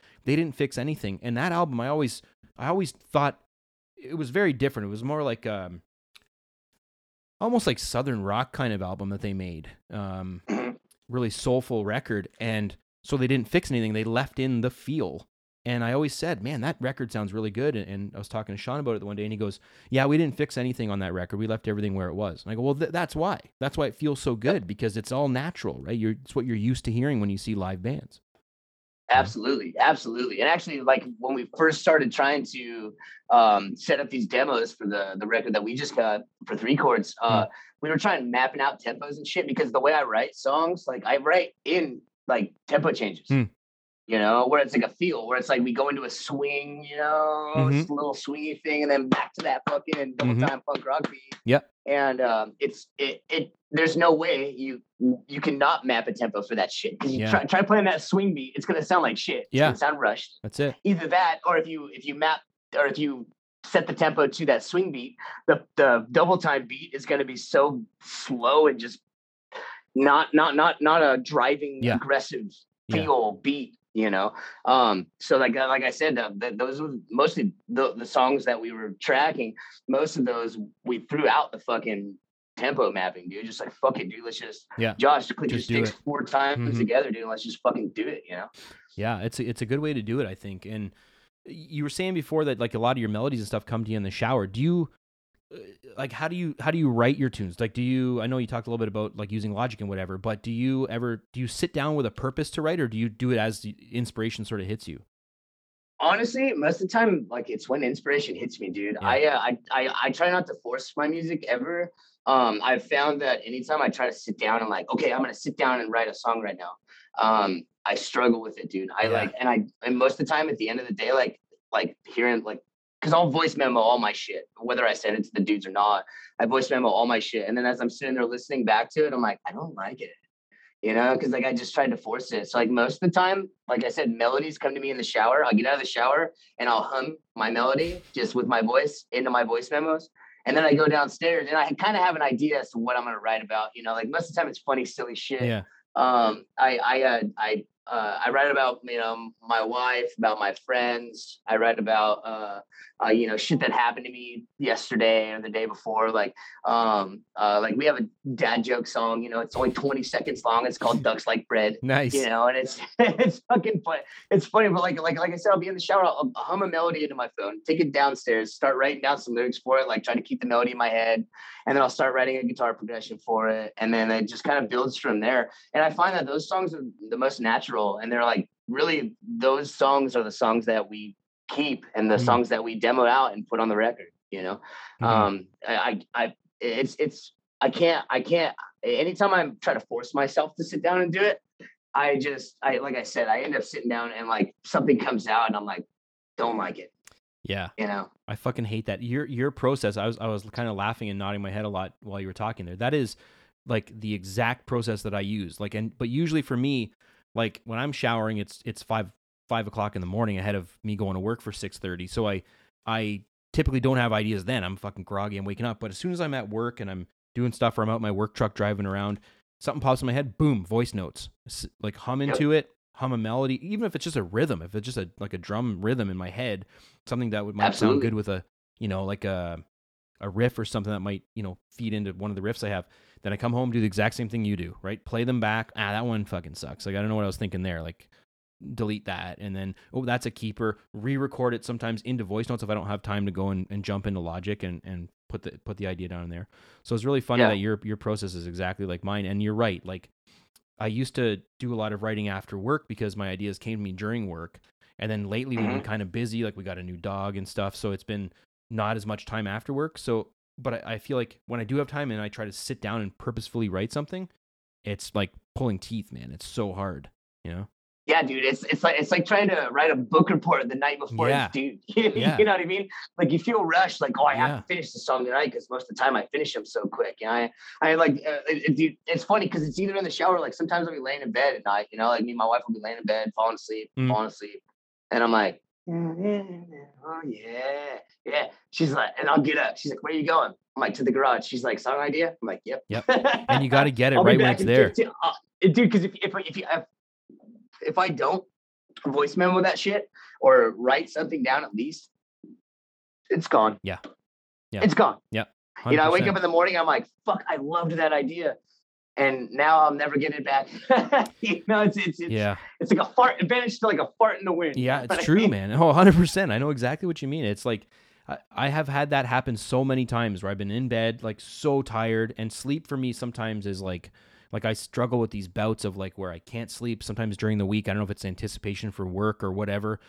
And Mhm. but then when I do get real tired and sleepy and I want to I want to fall and I'm in bed about to fall asleep and an idea comes, I know if I don't get up and sometimes I don't, right? Uh, like a lot of times I don't and it just vanishes. A lot of times I don't too, man. Yep, it just vanishes you know and mm-hmm. sometimes i've been lucky and sometimes i've kind of remembered or or i'll be like doing something at work the next day and, I'll, and it'll pop in my head again. I'll go, oh fuck, that's what I was thinking, and then right into the voice notes, right? But like, Yep. it's hard, man. When you get ideas, like, and it's when your mind is relaxed. That's what I find. That's why you can't force it. Because when you're trying to force Absolutely. it, you're trying to push your brain to do something that it doesn't want to right at that moment, right? And then you're relaxed, and all these ideas flood in, right? It's fucking crazy. Yep, absolutely. I mean, dude, like, um, it's funny because like I'll, I'll be in a discussion with my wife. I love to, I love to not argue, but I love to debate Mm. shit with people, and I love other people's ideas. And like to sit there and let somebody else get their idea out, you get your idea out, and then you think of something that's funny or something that they said that reminds you of something. Yeah. You're like, hold that thought for a second. I'm gonna, up- I need to pick up my guitar. I need to figure this out because this is this is way too good to let go. You know Yeah. and mo- most of the time that th- those things are like topics you know like topics to to hit on Yeah, you know what yeah. i mean um but then there's all other times where like I, I had a melody idea and a riff idea and i had no fucking idea what to write about you know zero ideas so i i, I shot neil a text i was like hey dude send me one word and make it as random as possible and he was like okay neanderthal Oh, and I was like, I was like, I was like, I'll get back to you in about an hour or two. And I started writing lyrics. And like, so we have a track on the record called Neanderthal. oh man, actually that's call it- awesome. They call it Neanderthal. Neanderthal. Yeah, because Neil was the the idea behind it. You know what I mean? Like he gave me the idea behind it. But um, it's uh like so and, and it, ideas can pop up pretty much fucking anywhere. But Yeah. yeah, hundred percent. When they come to you, you have to. I I personally have to get them down, recorded or written down something. Mm. Otherwise, yeah, they're they're fucking gone. Yeah, it's brutal, man. It's like the songwriting is the hardest, like the hardest thing for me, and I, and I don't consider myself a songwriter. I just like to get ideas down so that one day, hopefully, if our band does get started up after the pandemic or you know sometime soon, we can start writing some stuff, and maybe my ideas can be at least contributions to the band. Maybe not the entire songs that I've written, but bits and pieces can be can fit in there and be tweaked. Yeah, because I don't consider myself to be a good songwriter, but you know, I, I definitely think I have ideas, you know, that that I want to I want to contribute. So that's what I've been doing, and, and lyrics is definitely like for me, it's the way hardest part for sure. And you're right, it has to be about something. You know what I mean? You have to be. It has to come from from the heart in some way or another, even if it's funny. Like it has to mean something to you, right? In order to be anything Yes. like. Yes, absolutely. And like I I, uh, I think that's that's one of my fortes uh, is writing lyrics. Um, I, I I've been in multiple bands with multiple people, and uh, I most of the time I end up writing the lyrics, even if they came up with the riff idea. Mm. You know, because I I, just have a knack for it. I mm, I'm I'm super fucking silly. You know what I mean? Like nothing bothers me. I I I, don't I don't. I don't care about poking fun at myself. You Yeah, know what I mean? yeah. Um, I, I'm, I'm I'm five foot seven. Okay, and I like growing up through school, I was always the smallest kid. Got picked on a lot for all that shit. And uh, my mom, just the way she was, you know, and being a lesbian too. You know, my mom being a lesbian, Mm. uh, she would just tell, just tell me, hey, don't let other people bother you. Mm-hmm. You, your opinions, the way you live is you, and fuck them. You know what I mean? And like I remember that shit from like way early on. So I, I like it, it was a great, it was a great piece of knowledge. It was a great, Oh yeah. uh, you know, bit of advice to to give to a child. You know that that might be dealing with adversity. You know what I mean? I, I it's it's, it's funny because like I'll say like like you know like uh, uh, dudes that drive big trucks have little dicks. You know what I mean? And like like and then like somebody will say, well, Mike, you drive a Tundra. That's a big truck. I'm like, I don't make the rules. I just play by. You know what I'm saying? And, like they are what they are, dude. Let's Yeah. just let's just move forward. yeah. Yeah, I mean, it's just uh, so. That being said, I mean, it's it's just always been it's it's just always been that way for me. So I, I have no zero qualms about writing, Mm. e- even writing down controversial shit. You know what I Mm, mean? But doing it in a funny way where Yeah. I'm not like stating opinion. Right. You know, I'm just basically like poking fun at the fact that people are always constantly pissed off about shit like this, or Yeah. people can't talk or discuss things um, in a sense. And uh, I, I have no problems writing them down because I'm gonna sing it. I'm gonna go. I'm gonna laugh. You know. There's something to be said for the, the funny songs. You know what I mean? Like like I one of my favorite bands growing up was this band called Beefcake, um, and they like all their songs were funny. Like they had they had a, a tune called uh, it's like all about hating Bob Saget, and uh, they got a song called Proctologist, which which is about exactly what you think it's about, and and you know I forget what label they were on, but uh, the, I think the guitar player one of the guitar players joined the Ataris after the band split up or something. But anyway, uh, th- their songs were funny, and I remember, I remember hearing some friends of mine who were starting a band back in the day saying, "We need to decide: are we going to be a serious band or a funny band?" Because back then there was a lot of both, and and the funny bands were always like kind of like my favorite because. Like you said, it's lighthearted. It's like sometimes controversial material, but it's funny nonetheless, right? So you just Yeah. you go with it. So You know, it's funny. Uh, um, my uh, because like like my style, of, like lyric, like lyrically, yeah, my style.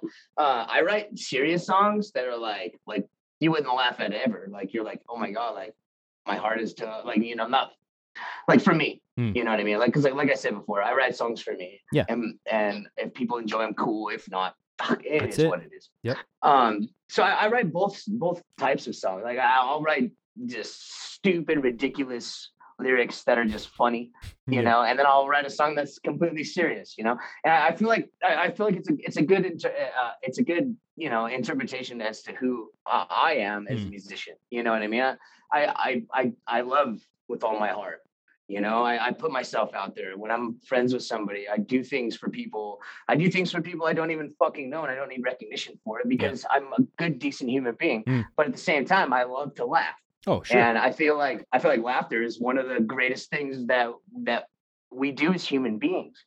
You know, I mean, like it's it's like it's like hearing a baby laugh. When you hear a baby belly laughing, Yeah. there's no greater sound in the I world, know. dude. it makes you laugh it's just- instantly. Yeah, it's like it's like it's it, like for instance, I was putting my son to bed the other night, and he he farted. Okay, and I was like, I started giggling. oh yeah. And he's like, What's so funny? I was like, You cut the cheese. And he had never heard that term before. Okay.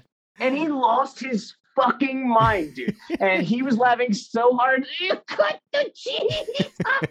and I, he, his laughter made me laugh that much harder. Oh, yeah. You know, and it's oh, like, Oh yeah. and it's like, and like at that point, all the shit that I went through that day. I mean, like, like seriously, I, I could have lost a fucking finger Yeah. at work that day, and Oh. I would have not remembered it. Yeah.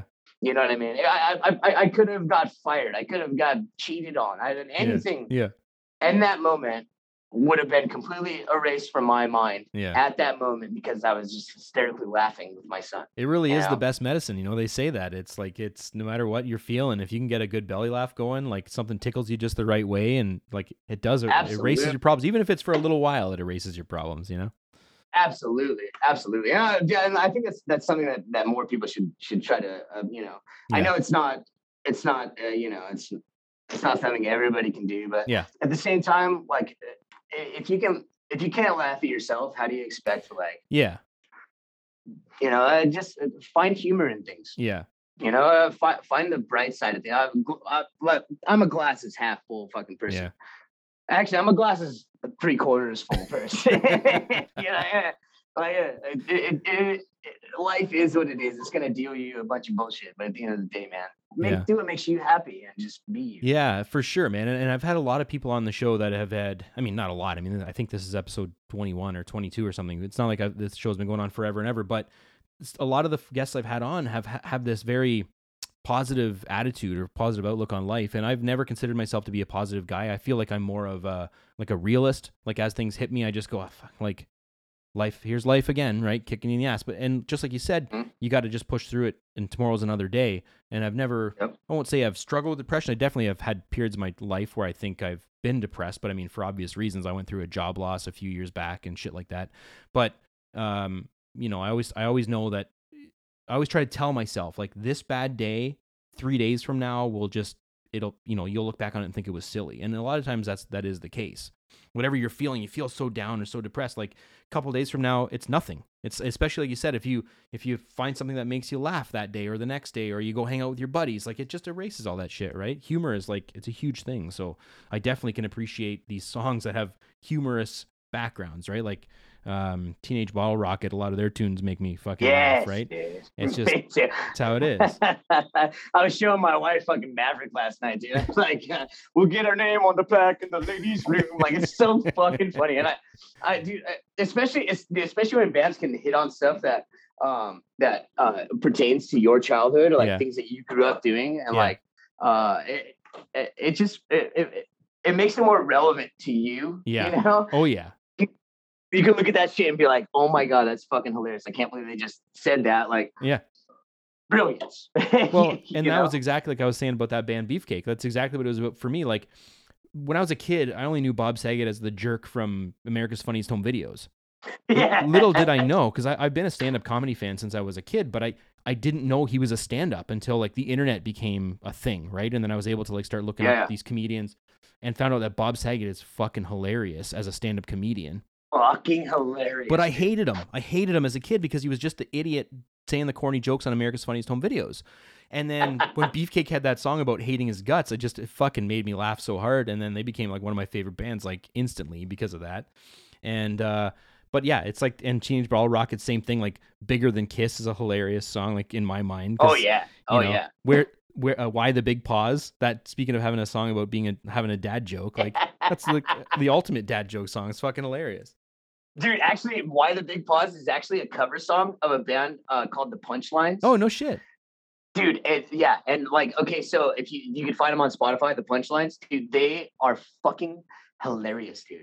They have these like every song is a joke, every single one.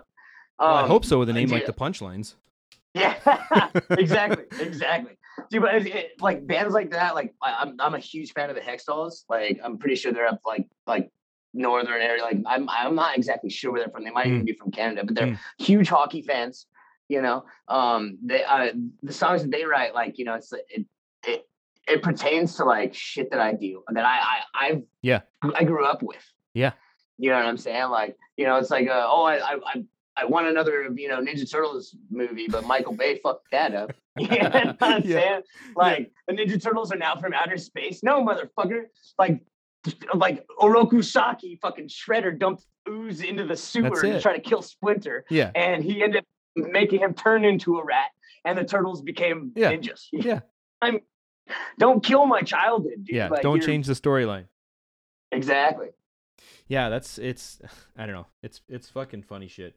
I are you like uh like I'm like like I said I'm a stand-up com- uh, comedy fan. Are you like a fan of stand-up comedy? Do you watch a lot of that stuff? Dude, I, I try to watch as much of it as I can. I love to laugh. I, I uh, me and my wife used to go to uh like uh, uh the improv and shit all the time. Oh, yeah. Like I, I I like going I like going and seeing people that we've heard of, but my favorite shows are like the underdog dudes. Yeah. You know, people you've never heard of. Yeah. Because sometimes you just find so much gold, you know. Mhm. Uh, it, it, it it's it's kind of like the same thing like going to a show. I fucking hate when people have this mentality that like, oh, I'm going to see a headliner, and they probably won't go on till nine, so I'll get there at eight thirty. yeah. You know, it's like it's like you're gonna miss opening acts that uh, you might love. You know, you're going to miss the opportunity to hear a Yeah. to get something new, to get to be a fan of somebody else, and instead of just being selfish Yep. and being like, I only am here to see this person. Like, why don't you like help the industry that you love? Yeah. And go check some shit out. Like, dude, uh, I went and saw uh, AFI. Um, fuck, dude, 20 years ago at the Bren Center or something like Wow. that. Maybe even longer. And uh, I always get to shows early. I'm always, Yeah, I'm, me too. I want to I want to hear the opening band, you know. And I watched Avenged Sevenfold before they were anything, Wow. you know. And they were like, I was sitting there watching them. I was like, these dudes are fucking amazing. Oh yeah. I love it, you know. And like, I, I I went home and like with the two or three friends that were with me, and I'm like, dudes, let's buy this fucking Avenged Sevenfold album. Like, let's do it. Like like and fell in love immediately Yeah. you know and it's like if i wouldn't have gotten to that show early i mean i'm sure and maybe at some point i would have heard of them you know or i would have got got turned on to it Yeah. but with me doing that and going to these you know Yeah. wanting to watch opening acts like it, it makes a huge difference you know? Absolutely, man. and if you love the genre if you love music anyway why would you not want to Yeah. expand and hear new bands Yeah, I always get there early, man. Like, he, th- th- to me, that's part of the fun. Like going to a show, especially now as an adult. I mean, I mean, even as a kid, even as a kid, going to a show was like about the experience of being out to see a band you love. But it's it's the overall experience of being out with your friends, hanging out ahead of time, checking out the opening bands, right? Like because back in the day, like I said, I, I remember a time where there was no internet, right? So the, to hear new bands, you had to go out and and see these shows, right? And as an adult, Yep. I do the same thing. I get there before doors usually and wait till the doors or you know you can go in and, and and get your ticket if you don't already have one and go have a drink wait for the opening act to start. And hey if you don't like them maybe you go outside or whatever you know what i mean? But at least you're there and you can have the opportunity to hear that. If you get there right when the headliner starts you're cheating yourself i think you know what i mean? I've heard some great bands like ahead of big name bands that i've been there to see you know? Plus, being in a band, you know, like you are Yeah. as well.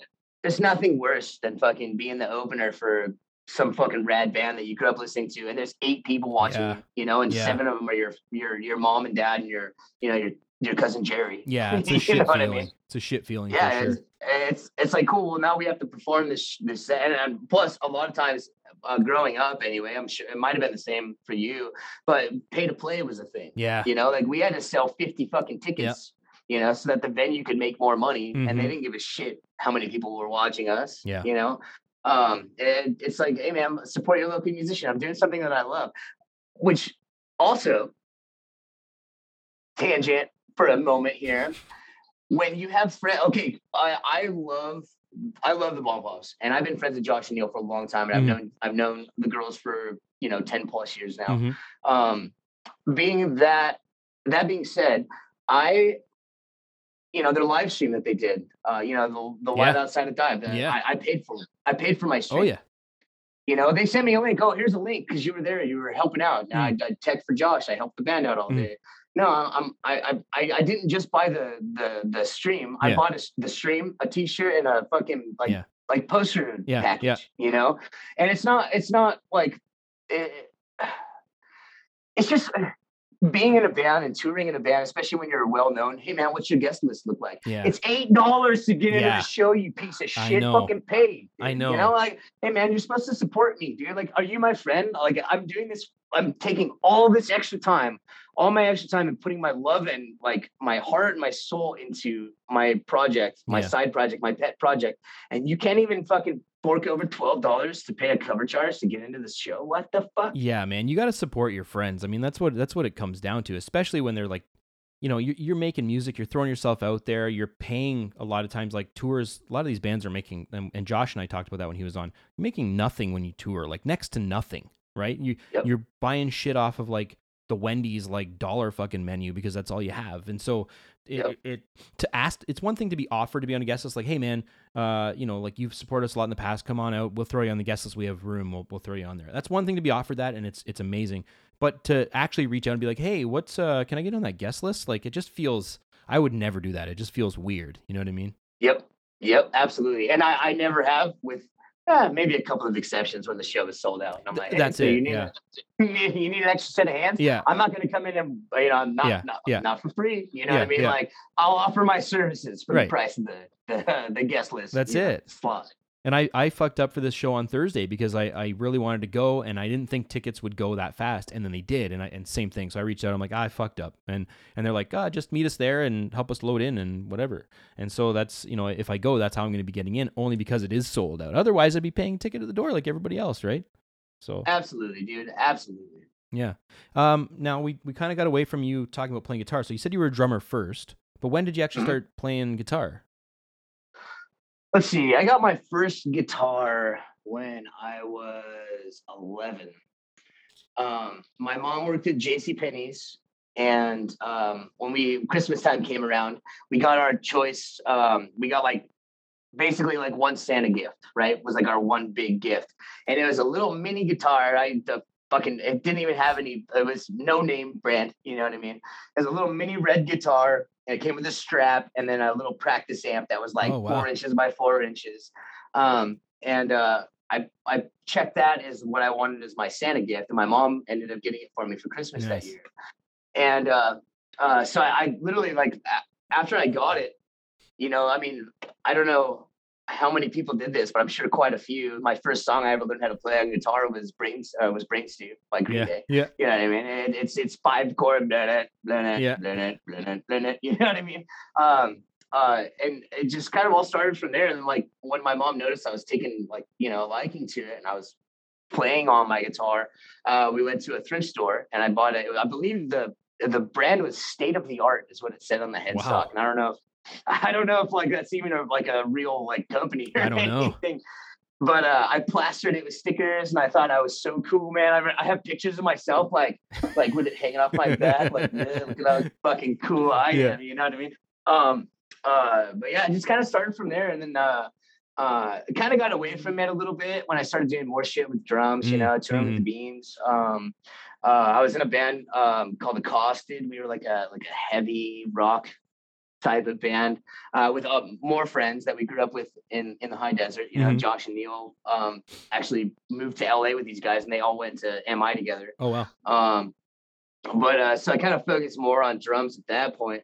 But um, uh, I just and then you know one day I started writing songs again, and like my uh, Ricky from the Assorted Jelly Beans was like, "Hey, dude, like that song's really good. Like maybe we should do something that uh, you know uh, for this, you know." Mhm. And, then- and then that's that's when I, I I always wanted a Fender Stratocaster in like like a like a uh, seafoam green, like Billie Joe's guitar Yeah. like wanted one so bad. And when I went into Guitar Center, they didn't have one in that color.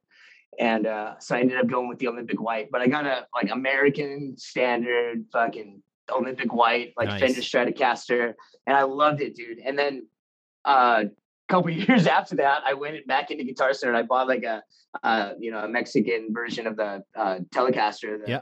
Fender Telecaster, and now it's like now that's my new favorite Yeah. guitar, man. I mean, it's like eight hundred dollars cheaper than my Strat, dude. But uh, uh, I just I love it. Yeah. it's it's it's, it's crazy. Those, the Mexican stuff, like I have two, like this bass is Mexican. There's two behind this this PRS case. I just got this PRS, but behind that case is is a Mexican Strat and a Mexican Telly, and I fucking Uh-huh. love all those instruments. They all sound great. They play amazing. Yeah, You know, I you can't say enough about like Fender's quality coming out of those factories. It's amazing. yeah, they're pretty much doing the exact same shit. Yeah. Like The components might be like paying- not as good, but you know, who cares? yeah, You can change that stuff. and I was just gonna say that in that aspect, you can change out whatever you want on Yeah. a guitar. You know what I mean? As long as the, the body and the, the the resonance of the of the of the of the act sounds great, Yeah. then who cares? Are you a Fender guy because the first guitars you had were Fender style, or were they like? I, I'm a Fender guy because okay, well, I, I actually before I before I bought my Strat, I bought a uh, Epiphone Les Paul, Mhm. right? And uh, I I really like that guitar, but like the scale on the the fretboard is like different. Like everything's a little bit smaller, and I Mhm. have small hands. I'm Yep. five foot seven. You know what I mean? Like Yeah, yeah. uh, but uh, uh, I, it was just like I always wanted that Billie Joe Fender Stratocaster. Yeah. I always loved the way it looked, and like I grew up idolizing that band, Mhm. you know, and his his style and what like uh, his writing style and like that pop punk sound. Mm-hmm. Um, so it was pretty much like pretty much after that, after I, I got a, a big boy job and uh, you know started making Yeah. money. That's when I was like, fucking Fender. Yeah. Fender's where it's at, man. Yeah, and they and I mean, don't get me wrong, they they make an amazing product. I had uh, Ron Thorn, who's the head of the Fender Custom Shop, on on the show a couple episodes ago, and like you know, I, I it was amazing getting to talk to him because I am a fan of Fender, but for me, the guitars that I gravitate towards more for feel are like Gibson products, right? So I had an Epiphone Les Yeah. Paul. That was my first real guitar growing up. I still have the thing. Um, Mhm. and then I have a couple of like uh, American uh, Les Pauls as well that I've sort of accumulated over the years. But um, the scale length thing is exactly like what you're talking about, but in reverse. So like I'm a small guy too. I'm I'm five eight, but I for me like the the Gibson the more compact feel of it just feels more natural to me than than sort of the Fender longer scale where you feel like you're reaching a little bit more. But it's like Definitely. I I own both. I can play both. I just for me I always gravitate more toward the Gibson stuff. But this PRS like man, if you haven't tried these like they make this S2 line like this is like made made in the US but with like Korean electronics. Fuck Uh-huh. man, they are amazing guitars for the money. It's just like incredible. Hell But- yeah. But I mean Hell like, yeah. I uh Go ahead. Oh, I was just gonna say. I was gonna say the uh, uh another thing is the uh the Gibsons or Mm. the the Les Pauls are so heavy. yeah. Like you let it go and it just it just drops. The headstock Yeah. drops on you. You know. Yeah. Um. Uh. You can And- get balanced then- ones. You can get balanced ones. Like this black one behind me here is uh Uh-huh. it's chambered. The whole body's chambered, so it's light as fuck. It's like it's like se- like seven pounds, maybe just over seven pounds, and like Oh, that's shit. that's pretty pretty light for a Les Paul, you know. Yeah. Hell yeah. But you got to search for them. Like not all. The, I know exactly what you're talking about. My my Epiphone is a, like a rock. It's a solid. There's no weight relief in it at all. It's like Yep. I remember being a kid and, and having that thing slung over my shoulder and, and like band practice and your shoulder would hurt. It's so fucking heavy, right? So and being a small kid is like, man, lugging that thing around and it was just too heavy. It was a nightmare. Absolutely. And how you gonna jump? How you gonna uh, you know run faster and jump higher with your PF flyers on if you're weighted down by a guitar? Well, that's it. That's it, man. That's it. I hated carrying it around. It's the fucking worst. Plus all your school shit, like taking it to school and then bringing your backpack home and your guitar is like, oh, like frack, man. I Yeah. want something lighter. Yeah. They are great sounding guitars though. They are. I Yeah. I, I I I literally have zero qualms about about Gibsons or like Yeah. Epiphones, the Les Paul style. Like uh, I just I I honestly fanboy Green Day. Yeah, yeah. I'm the same way. And Slash for me was the was the guy when I was a kid, right? Like my uncle introduced me to Guns N' Roses when I was a kid, and like seeing Slash playing that that tobacco burst colored like Les Paul, like those videos, like oh, Uh-huh. it's like I want one of those bad. And then uh, that's what I got, and just kind of like got into it. But every guitar, there's something to be said for having the different brands because they do sound all so different, and you can get all the different tones. But you have to have the guitars because it's tough to make a Les Paul sound like a Strat. You know what I mean? On like the like a neck pickup of a Strat, you're not going to get that. So you kind of have to have them all, and they all sort of serve their own purpose, and that's why I have as many as I do. And I've kind of started to thin the herd out a bit, but I want to have one that does, you know what I mean? Like each of those sounds, so I can have it going forward for recording or playing live or whatever. Yeah. The all the the uh the all all all rad fucking just Yeah. Do it all fucking Yep. guitar man. Yep. Tough to find one that does everything, you know. Absolutely. So you guys, you said you, you and Neil and Josh grew up together, but Neil was a year younger. So did you Mhm. guys hang out like even though he's a year younger? Did you guys still hang out in the same circles, or how did that work? Oh yeah, dude. We uh well uh I met okay, so I, I met Josh when I was a sophomore in high school. Um he was a freshman, so Josh is a year younger than Oh, I okay, am. yeah, yeah, Uh, yeah, and then uh Neil was still in eighth grade. So but Neil and Josh knew each other. Yeah. Like they were like they're family friends, like Mhm. like real close, real close. Um so I, I would say Neil's freshman year in high school, Josh's sophomore, my junior year, is really when we all started hanging out. But yeah, hundred percent, Neil was always there. Like, Nice. um, it's actually kind of mind blowing the amount of like musical talent that there was in our group of friends. yeah, when we came together, like, like my buddy Tim, like he was the singer, guitar player, and almost all the bands that anyone, any of us were in Hmm. with him. Uh, like, and he's like his Instagram at, at, at Tim Apple Music. Uh, he fucking is just amazing. Like he was always that dude that just had more drive than us.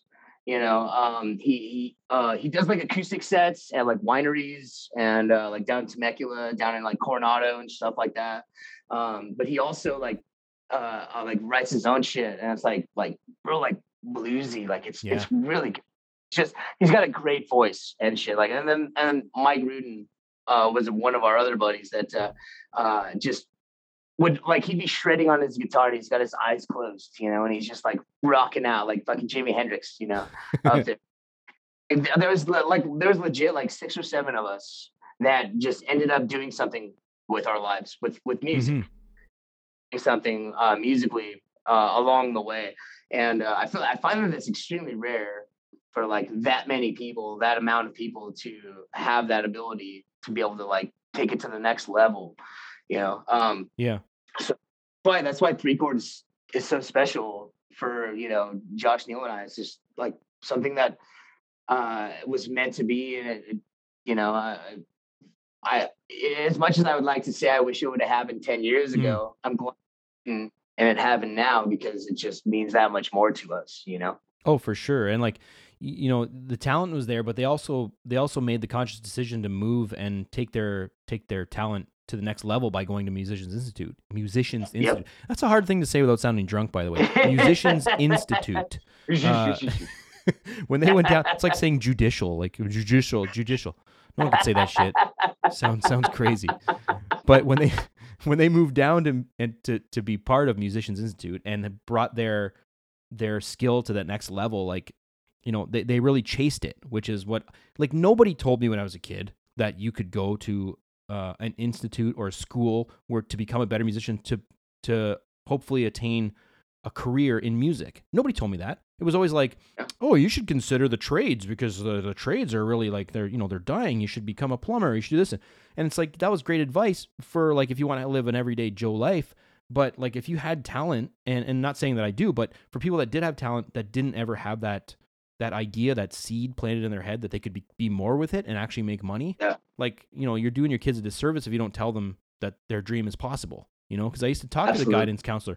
What do you want to do with your life? I don't know. I would tell them that. I have no idea.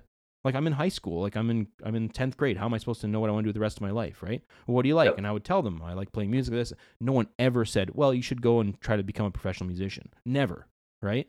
So for those guys to do that and and really drive their their careers and you know, luckily Neil and and Josh are in a great band that can tour. That's on Fat Wreck Chords. That's amazing. Yep. And not Mhm. everybody can say that, but at least they got the opportunity to become the type of musicians to make that band what it is. You know, like Absolutely. like they really cement that band together. Like that rhythm section is incredible in that band. I agree fully. Like when I met the Bomb Pops for the first time, there was two other guys uh, playing bass and Mhm. drums. And uh, uh, when I found out Neil started playing bass, I, I actually talked to Jen and I was like, "Hey, so uh, when are you bringing Josh on board?" Yeah. You know, like, uh, like, because uh, bands are shit without good rhythm section. it's hot, true, 100% eh. true. Good rhythm section, you could be fucking the most phenomenal guitar player, vocalist of all time, and your band's gonna be shit because you don't have a good rhythm section. Yep. They're the 100%. backbone of music. They're the backbone of everything. You know, and it's funny. Most people like, oh, like, oh, what's what's the difference between guitar and bass guitar? I'm like, oh, you don't hear it in the song. They're like, no. I'm like, listen closely. Yeah. You know, like like the majority of people, you know, the the the uh, uh, the average everyday listener, you know, they listen to lyrics Yep. and melody. Yep. You know, they don't hear what the backbone shit is there, and they don't hear what those those dudes that are doing under everything to make everything else sound that much better. Yep. I never really understood that as a kid either. Like I always knew bass, a good drummer and a good bass player were important, but I always thought that the bass player just followed the root notes. You know what I mean? And maybe did a couple little things, but the old like as I got older and started really listening to music and all the parts of the music and thinking about how songs are written and how how they're recorded, man, you really can see how a good rhythm section can make a great band. You know what I mean? A band could be good, but you add a like a good bass player and a really good drummer and fuck, they can be amazing, you know? Absolutely. I mean, it's like in Assorted Jelly Beans. Like Wiley on guitar, you know, he's he's he, Wiley is one of my favorite lyricists. By the way, like he the his lyrics, the way he like he writes lyrics, I'm like, how are you gonna fit that all in there? Oh, that's wow, that's extremely impressive. But a chick chick chick chick chick chick chick chick chick chick chick chick chick. Ricky, the bass player, is the fucking melody. He's he's playing the melody Yeah. of the songs. You know, that, that's what you're feeling, and it- it's it's a rhythm section Yeah. instrument, sure, but he's playing the melody. Oh yeah. Like he's the balls behind everything. You know, so like it, it- like bands like that, you know, people don't realize that. Like, it, and I'm sure it might stand out, it might not, Yeah. depending on the person's ear. That's it. But yeah, uh, but it's yeah, it's it, it is one of those things that like if you're gonna do this type of music, ska music, ska punk music, and you're you know there's not a whole lot going on the guitar, run with it. Yeah, You yeah. know, let the bassist run with it. Oh shit, yeah, yeah, hundred percent. Neil does it great in the Bomb Pops, man. Like his his like bass work on that on their newest album, Death in Venice Beach, is really good. yeah, it's really good. really good. Yeah, He's got a great he's got a great ear for melody. That he did the same shit for for the three chords tunes, Mm. man. I like like right from the beginning, I was like, hey man, I want you to basically play lead guitar. hmm You know? Yeah, yeah. Play shit like you're like you're like you're doing melody shit. Just hmm play your bass like you're playing the lead guitar over Yeah. my basic power chord rhythm shit. Yeah, that's You know? good, man. It's it's nice he had that outlook and gave him that that rope because you know I can only imagine what those songs are going to sound like. I, I, I'm I'm really interested to hear. So as soon as they're out, let me know, and and I want to check them out immediately. Um, Absolutely, we're- do. we're starting to run a little bit short on time, so I want to get to a couple more questions before we before we get you out of here. Um, Okay. National Drum League. What's happening with that? Because I know Josh told me a little bit about it when he was on, but are you guys still in the works doing stuff with with that? Yeah, I, uh, things kind of got put on hold for the time being. Uh, Jesse Oquist uh, from Mhm. Oquist Drums, like he's the one. He's like he's he's he's El Capitan, you know, Mhm. he's El Jefe. Um, he kind of runs all that stuff. But uh, um, yeah, we're actually uh, there's there's plans in the future for more interviews and shit, which is it's kind of cool because get, get you know get get the whole you know drummer thing out there to people. You know, like uh, instead of everybody wanting to play guitar, you know, everyone wanted to be in the limelight. Like uh, there's so much more like uh, and d- drums are my my first love. Mhm. They will always be my first love. Um, so yeah, we're definitely planning on doing some more interviews. I think we used we what we were doing in the past is we were pre-recording them and then like editing them and posting them. Yep. I think what we're gonna try to do is I think we're gonna try to do some live interviews. Oh wow. Which should be a lot of fun. But yeah, our, uh, we're definitely moving forward with that because we want to, you know, uh, uh, bring bring the, the the spotlight to drums hmm um, per se. You know, just just kind of like sh- put it out there a little bit more for the people so they can kind of see, you know, like oh my god, like okay, I didn't even know that dude's name. Yeah. Like and like I had no idea how much work and effort he put into it. You know, Yeah. it's uh, um, so yeah, we're definitely going to be doing some more more national drum league stuff, which Good. I'm really excited about. I love that shit. So, Yeah, because Josh did the same kind of thing when, the la- when he was on, and, I, and then I haven't really seen a whole ton. Uh, like I follow the Instagram page and on YouTube and stuff, and I haven't really seen a whole lot. Yeah. But but it, it's been interesting to hear, and I, and I love like, you know, that's why I, for this thing I try to get a lot of musicians on because I love talking music and hearing different perspectives, and it's no different with drummers, but you don't often hear from drummers, you know. Uh, yeah, absolutely. like Dean Delray is a, is a he's got a com- he's a comedian that's got a great podcast podcast called Let There Be Talk, and he's he's got a lot of like different musicians on like keyboardists, drummers, you know what I mean? Like, and it's great to hear from those people instead of always just the frontman or like the lead guitarist or something like that. That the people that resonate more with the fans, right? But like the drummer and the bass player, it's cool to hear their stories too because they've got a lot of good shit to talk about, you know. Oh, absolutely. I mean, the integral parts of the music you're hearing. Oh fuck You yeah! know? Oh yeah, it's the glue. it, it really is the glue that holds everything together. Absolutely. And uh, here's the thing I ask all my guests. Um, Spotify's great at giving you suggestions and, and things like that, but I like to find out what my guests are listening to right now. Are you listening to the same old stuff they always have, or have, there- have there been any new bands that have kind of tickled you that you can maybe give me the heads up on? Dude, I uh I am a creature of habit. Okay. Pretty much everything I do, like when I get in the car, I'm like, I already know what I want to listen to. And after that, like while I'm listening to that that band, you know, strung out or NOFX, I, I know what I'm gonna put on next most of the time. I do love hearing new bands. Um uh I think I mentioned them earlier. Um he- the Hextalls Yeah. is a band I'm super into right now. They're so fucking rad, dude. Are they like named after like Ron Hextall or whatever his name was, that hockey player? Dude, be, okay, right? okay, so, yep. So check it, dude. They, they have they even have a song like about it's about going to a Rangers game and like they say they they say something like he's like he's like never trust a girl in a Richter jersey.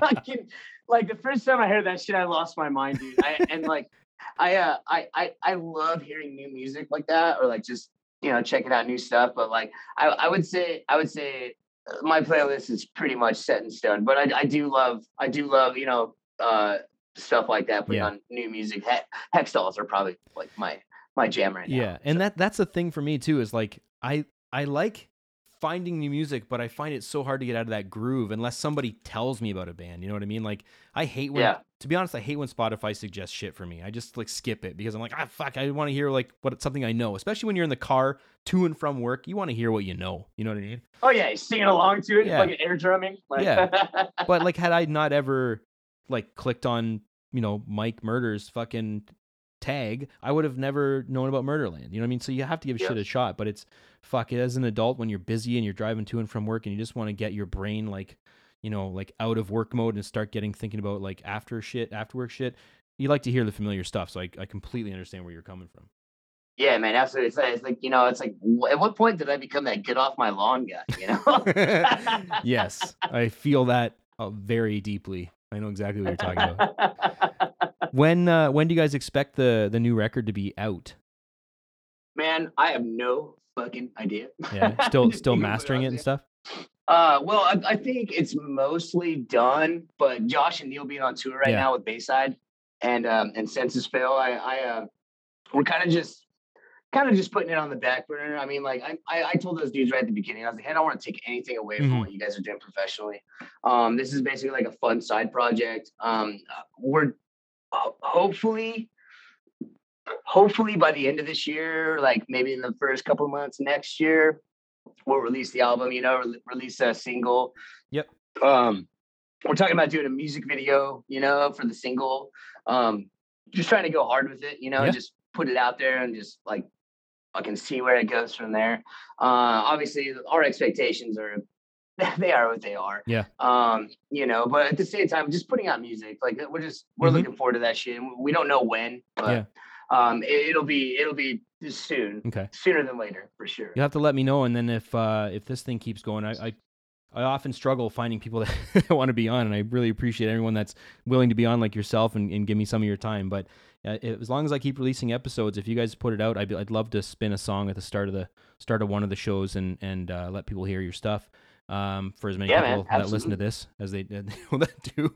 Uh, absolutely, Joe. Maybe maybe next time next time I'm on, we can have all three of us. You know what I, I mean? would love we it. uh, after the after the album comes out, we can just talk about that shit. So I've been trying to pin down Neil for for quite a while. Um, Josh was easier to get than I thought, but Neil's been busy with other things, and so we we kind of were talking in and out, and then I kind of had some shit happen the last few months, so I haven't really released an episode in a long time. But I really want to get back Yeah. on him for when he's back from tour, and maybe we can we can set something up. But I would love to have all three of you on. That'd be amazing, and discuss yeah. discuss the record and talk about the tracks. That'd be awesome.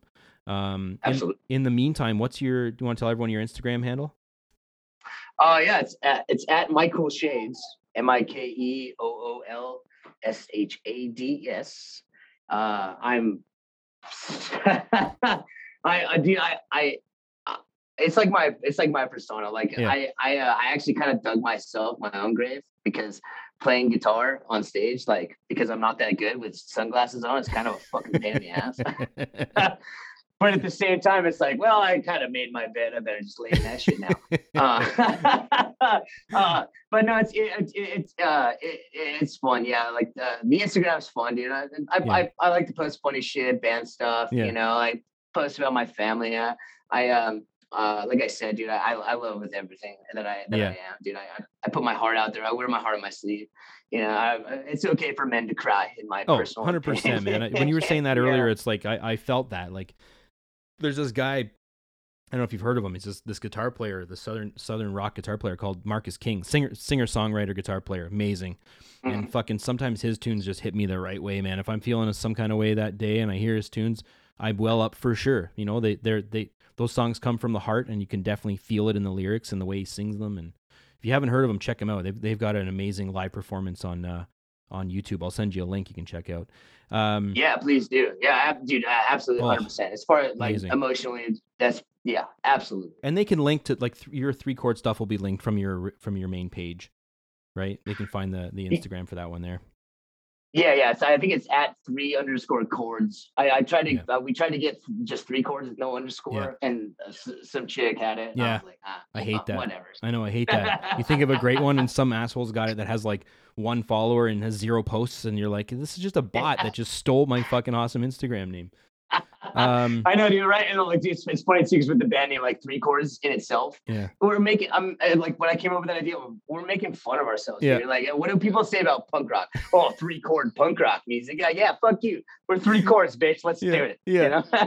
yeah, you're owning it. You're owning the spirit of punk rock, right? Absolutely, dude. Unabashedly, this is who I am. like it or don't. You know what I mean? It's, it's like like in, in the words of the great Mitch Hedberg, people either love us or they hate us or they think we're okay. You know Yeah, I yeah, mean? exactly, exactly. Oh man, he was so great. Your but your your uh, personal Instagram page, the Mike Cool Shades, is such a good name though because it's such an easy one to remember, and I think about it every time I go to put my fucking sunglasses on. I think about it. So I was I had I just recently like I was at the uh, like a hardware store and I like was in line and they had these sunglasses and I pulled them off and I put them on my face and I, I love blue mirrored uh lenses and they had them. and I Uh-huh. put them on. And I thought, holy fuck, they actually fit my face because my head's kind of small and and I thought, wow, that's great. So I brought them home the same night or maybe the next night we were taking the dog for a walk and i'm like ah shit i forgot to grab some water so i went to the fridge and filled up my bottle out of the brita but i had my Uh-huh. glasses on fucking spilled all over the top of the bottle right and all over the floor so i came back out into the garage the wife's like what took you so long i'm like ah fuck i had to clean up water i spilled it i overfilled the bottle she's like how'd you manage that i said i had my cool shades on like it just it just popped it popped in my head and it made her giggle right and then i had to like fess up i'm like my cool shades is this instagram guy that i this person i follow on instagram and but it was just the first thing that came to my head i had my cool shades on like this So- dude. Yeah, dude. Dude that, that was that was kind of the whole funny thing behind it. Like, I was like, my name is Mike. Oh shit, my cool, sh- my cool shit. I was like, fuck, I have. I, I there's there's no way I can't do this now. I I, I, I have. well, it's an easy one to remember, and I think a lot of people are, you know, hopefully uh, the the band gets lots of success and people lots people start following the Instagram. I think you've got a great, you know, just having Josh and Neil on there is going to help a lot with that because they've got a lot of exposure. Absolutely. And uh, I hope, Absolutely. I hope, I hope, I hope I get to come to LA sooner than later. My my original plan was to come this October, and uh, Mhm. I was talking with uh, the guys in Murderland about maybe seeing if they could put a show on around the time that I was planning my visit, so I could catch them live because they're not going to tour to Canada. I don't think anytime soon. So, Yeah. um, but now the restrictions are getting crazy again. We still can't come to the states, you know. So I don't know what's happening, but I would love it if if Three Chords could play with with Murderland when I came down. That'd be amazing to catch up with everyone and see the, see the songs live. That would be so rad, and I can almost guarantee that shit's gonna happen, dude. It's, uh, the, the, the show, like Josh's dream, is to have a Bomb Pops Murderland three chord show, Oh, so that way awesome. he can like like like just pull triple duty. Yeah. you know what I mean. yeah, You know what I mean? And like like and honestly, like what you were saying about having Josh and Neil on the record, like um uh we actually we actually I actually uh sing a duet with Jen from the Bomb Pops. Oh, wow. on the record. Yeah. I so, saw uh, everyone in the studio there, and I was wondering what was going to go on with that. I actually forgot until you just brought that up right now. So that's actually what happened. She sang on the record. Yeah, dude, and we're super stoked on it. Like Nice. it's uh it, it's about like, you know, me and Jen meeting and stuff like that. Of course we throw a spin on it and Yeah. it's uh, you know, try try to uh lighten it up a bit. Yeah. But uh uh but yeah, I'm really excited about that too, man. And it's it's huge too for like it was so fucking rad of her to take the time out of her her day, you Yeah. know, or her weekend to come into the studio with us and like track this shit with us. Mhm. Um uh, we also did like a collaborative thing with like you know Efrem from Death by Stereo and Jenny from Bad Cop Bad Cop. Oh like, shit. we did like a we did like a like a together in the studio like live recording of, like it's it, it's it's gonna be really fucking cool man and Oh man. like oh, for all those people to show up and show their love and like support for for you know us Yeah. knowing Josh and Neil like it was huge man so really looking forward to it Holy fuck, me too, man. Now, now I really want to hear the stuff. I can't wait till it comes out. Uh, make sure, like I said, make sure to let me know um, when it's being released. I'm, I mean, I follow the page, so I'm going to see when it's released. But, but keep in touch. I, I'd love to have you on again someday for a part two. We just did two hours, like it flies by. You know, two hours. I oh always, shit I try to cap these things at two hours because I feel like I could talk to guests for four hours. You know what I mean? But Yeah. we Oh, can't. yeah. Oh, like yeah. no, nobody wants to listen to us bullshit for any longer than two hours. I don't think. that's true But that's um, true and people probably tune out after 20 minutes after hearing me talk dude I don't think so. I think we had a, a great, a great conversation. So me too man I enjoyed it thoroughly let's uh, let's keep in touch, and then we'll uh, do a part two someday. I, I, you know, maybe after the record comes out. If, like I said, if you if you guys all want to be on together, fuck, that'd be amazing. Um, Absolutely, man. Absolutely. And thanks again for having me, dude. I, I, I I'm always down to do shit. Like no this, problem at all, it. man. Me too. I love doing it. I don't get to do it enough. I feel like I'm, I'm short on time always, but I'm like I said, if I get someone like yourself that's willing to be on, I, I'm just super appreciative of your time and really appreciate it. So thanks for being here. Don't go away just yet, though. I'm going to do a little wrap up here, like I always do at the end of the show, and then I'll say a proper goodbye to you. All right, all right, Cool, man. everybody. So thanks for tuning in to episode 22 of the, of the I Got Ass podcast with with the great Mike Garrett, otherwise known as Mike Coolshades, Mike Coolshades, uh, on Instagram. Uh, go follow him, follow Three Chords, and uh, stay tuned for future episodes of this show. I don't know who the next guest is going to be, but I'm working on it every day. Um, if you like what you heard, you can give us a, a follow on Instagram if, if you don't already, and the Facebook page as well, please, is another important one. And uh, as always, you can email me at igapodcast at gmail.com with any uh, questions or comments you have, uh, constructive feedback, tell me I suck, whatever you want to do, you can do it there. So that's it, guys. Uh, stay tuned, and we'll see you on the next one.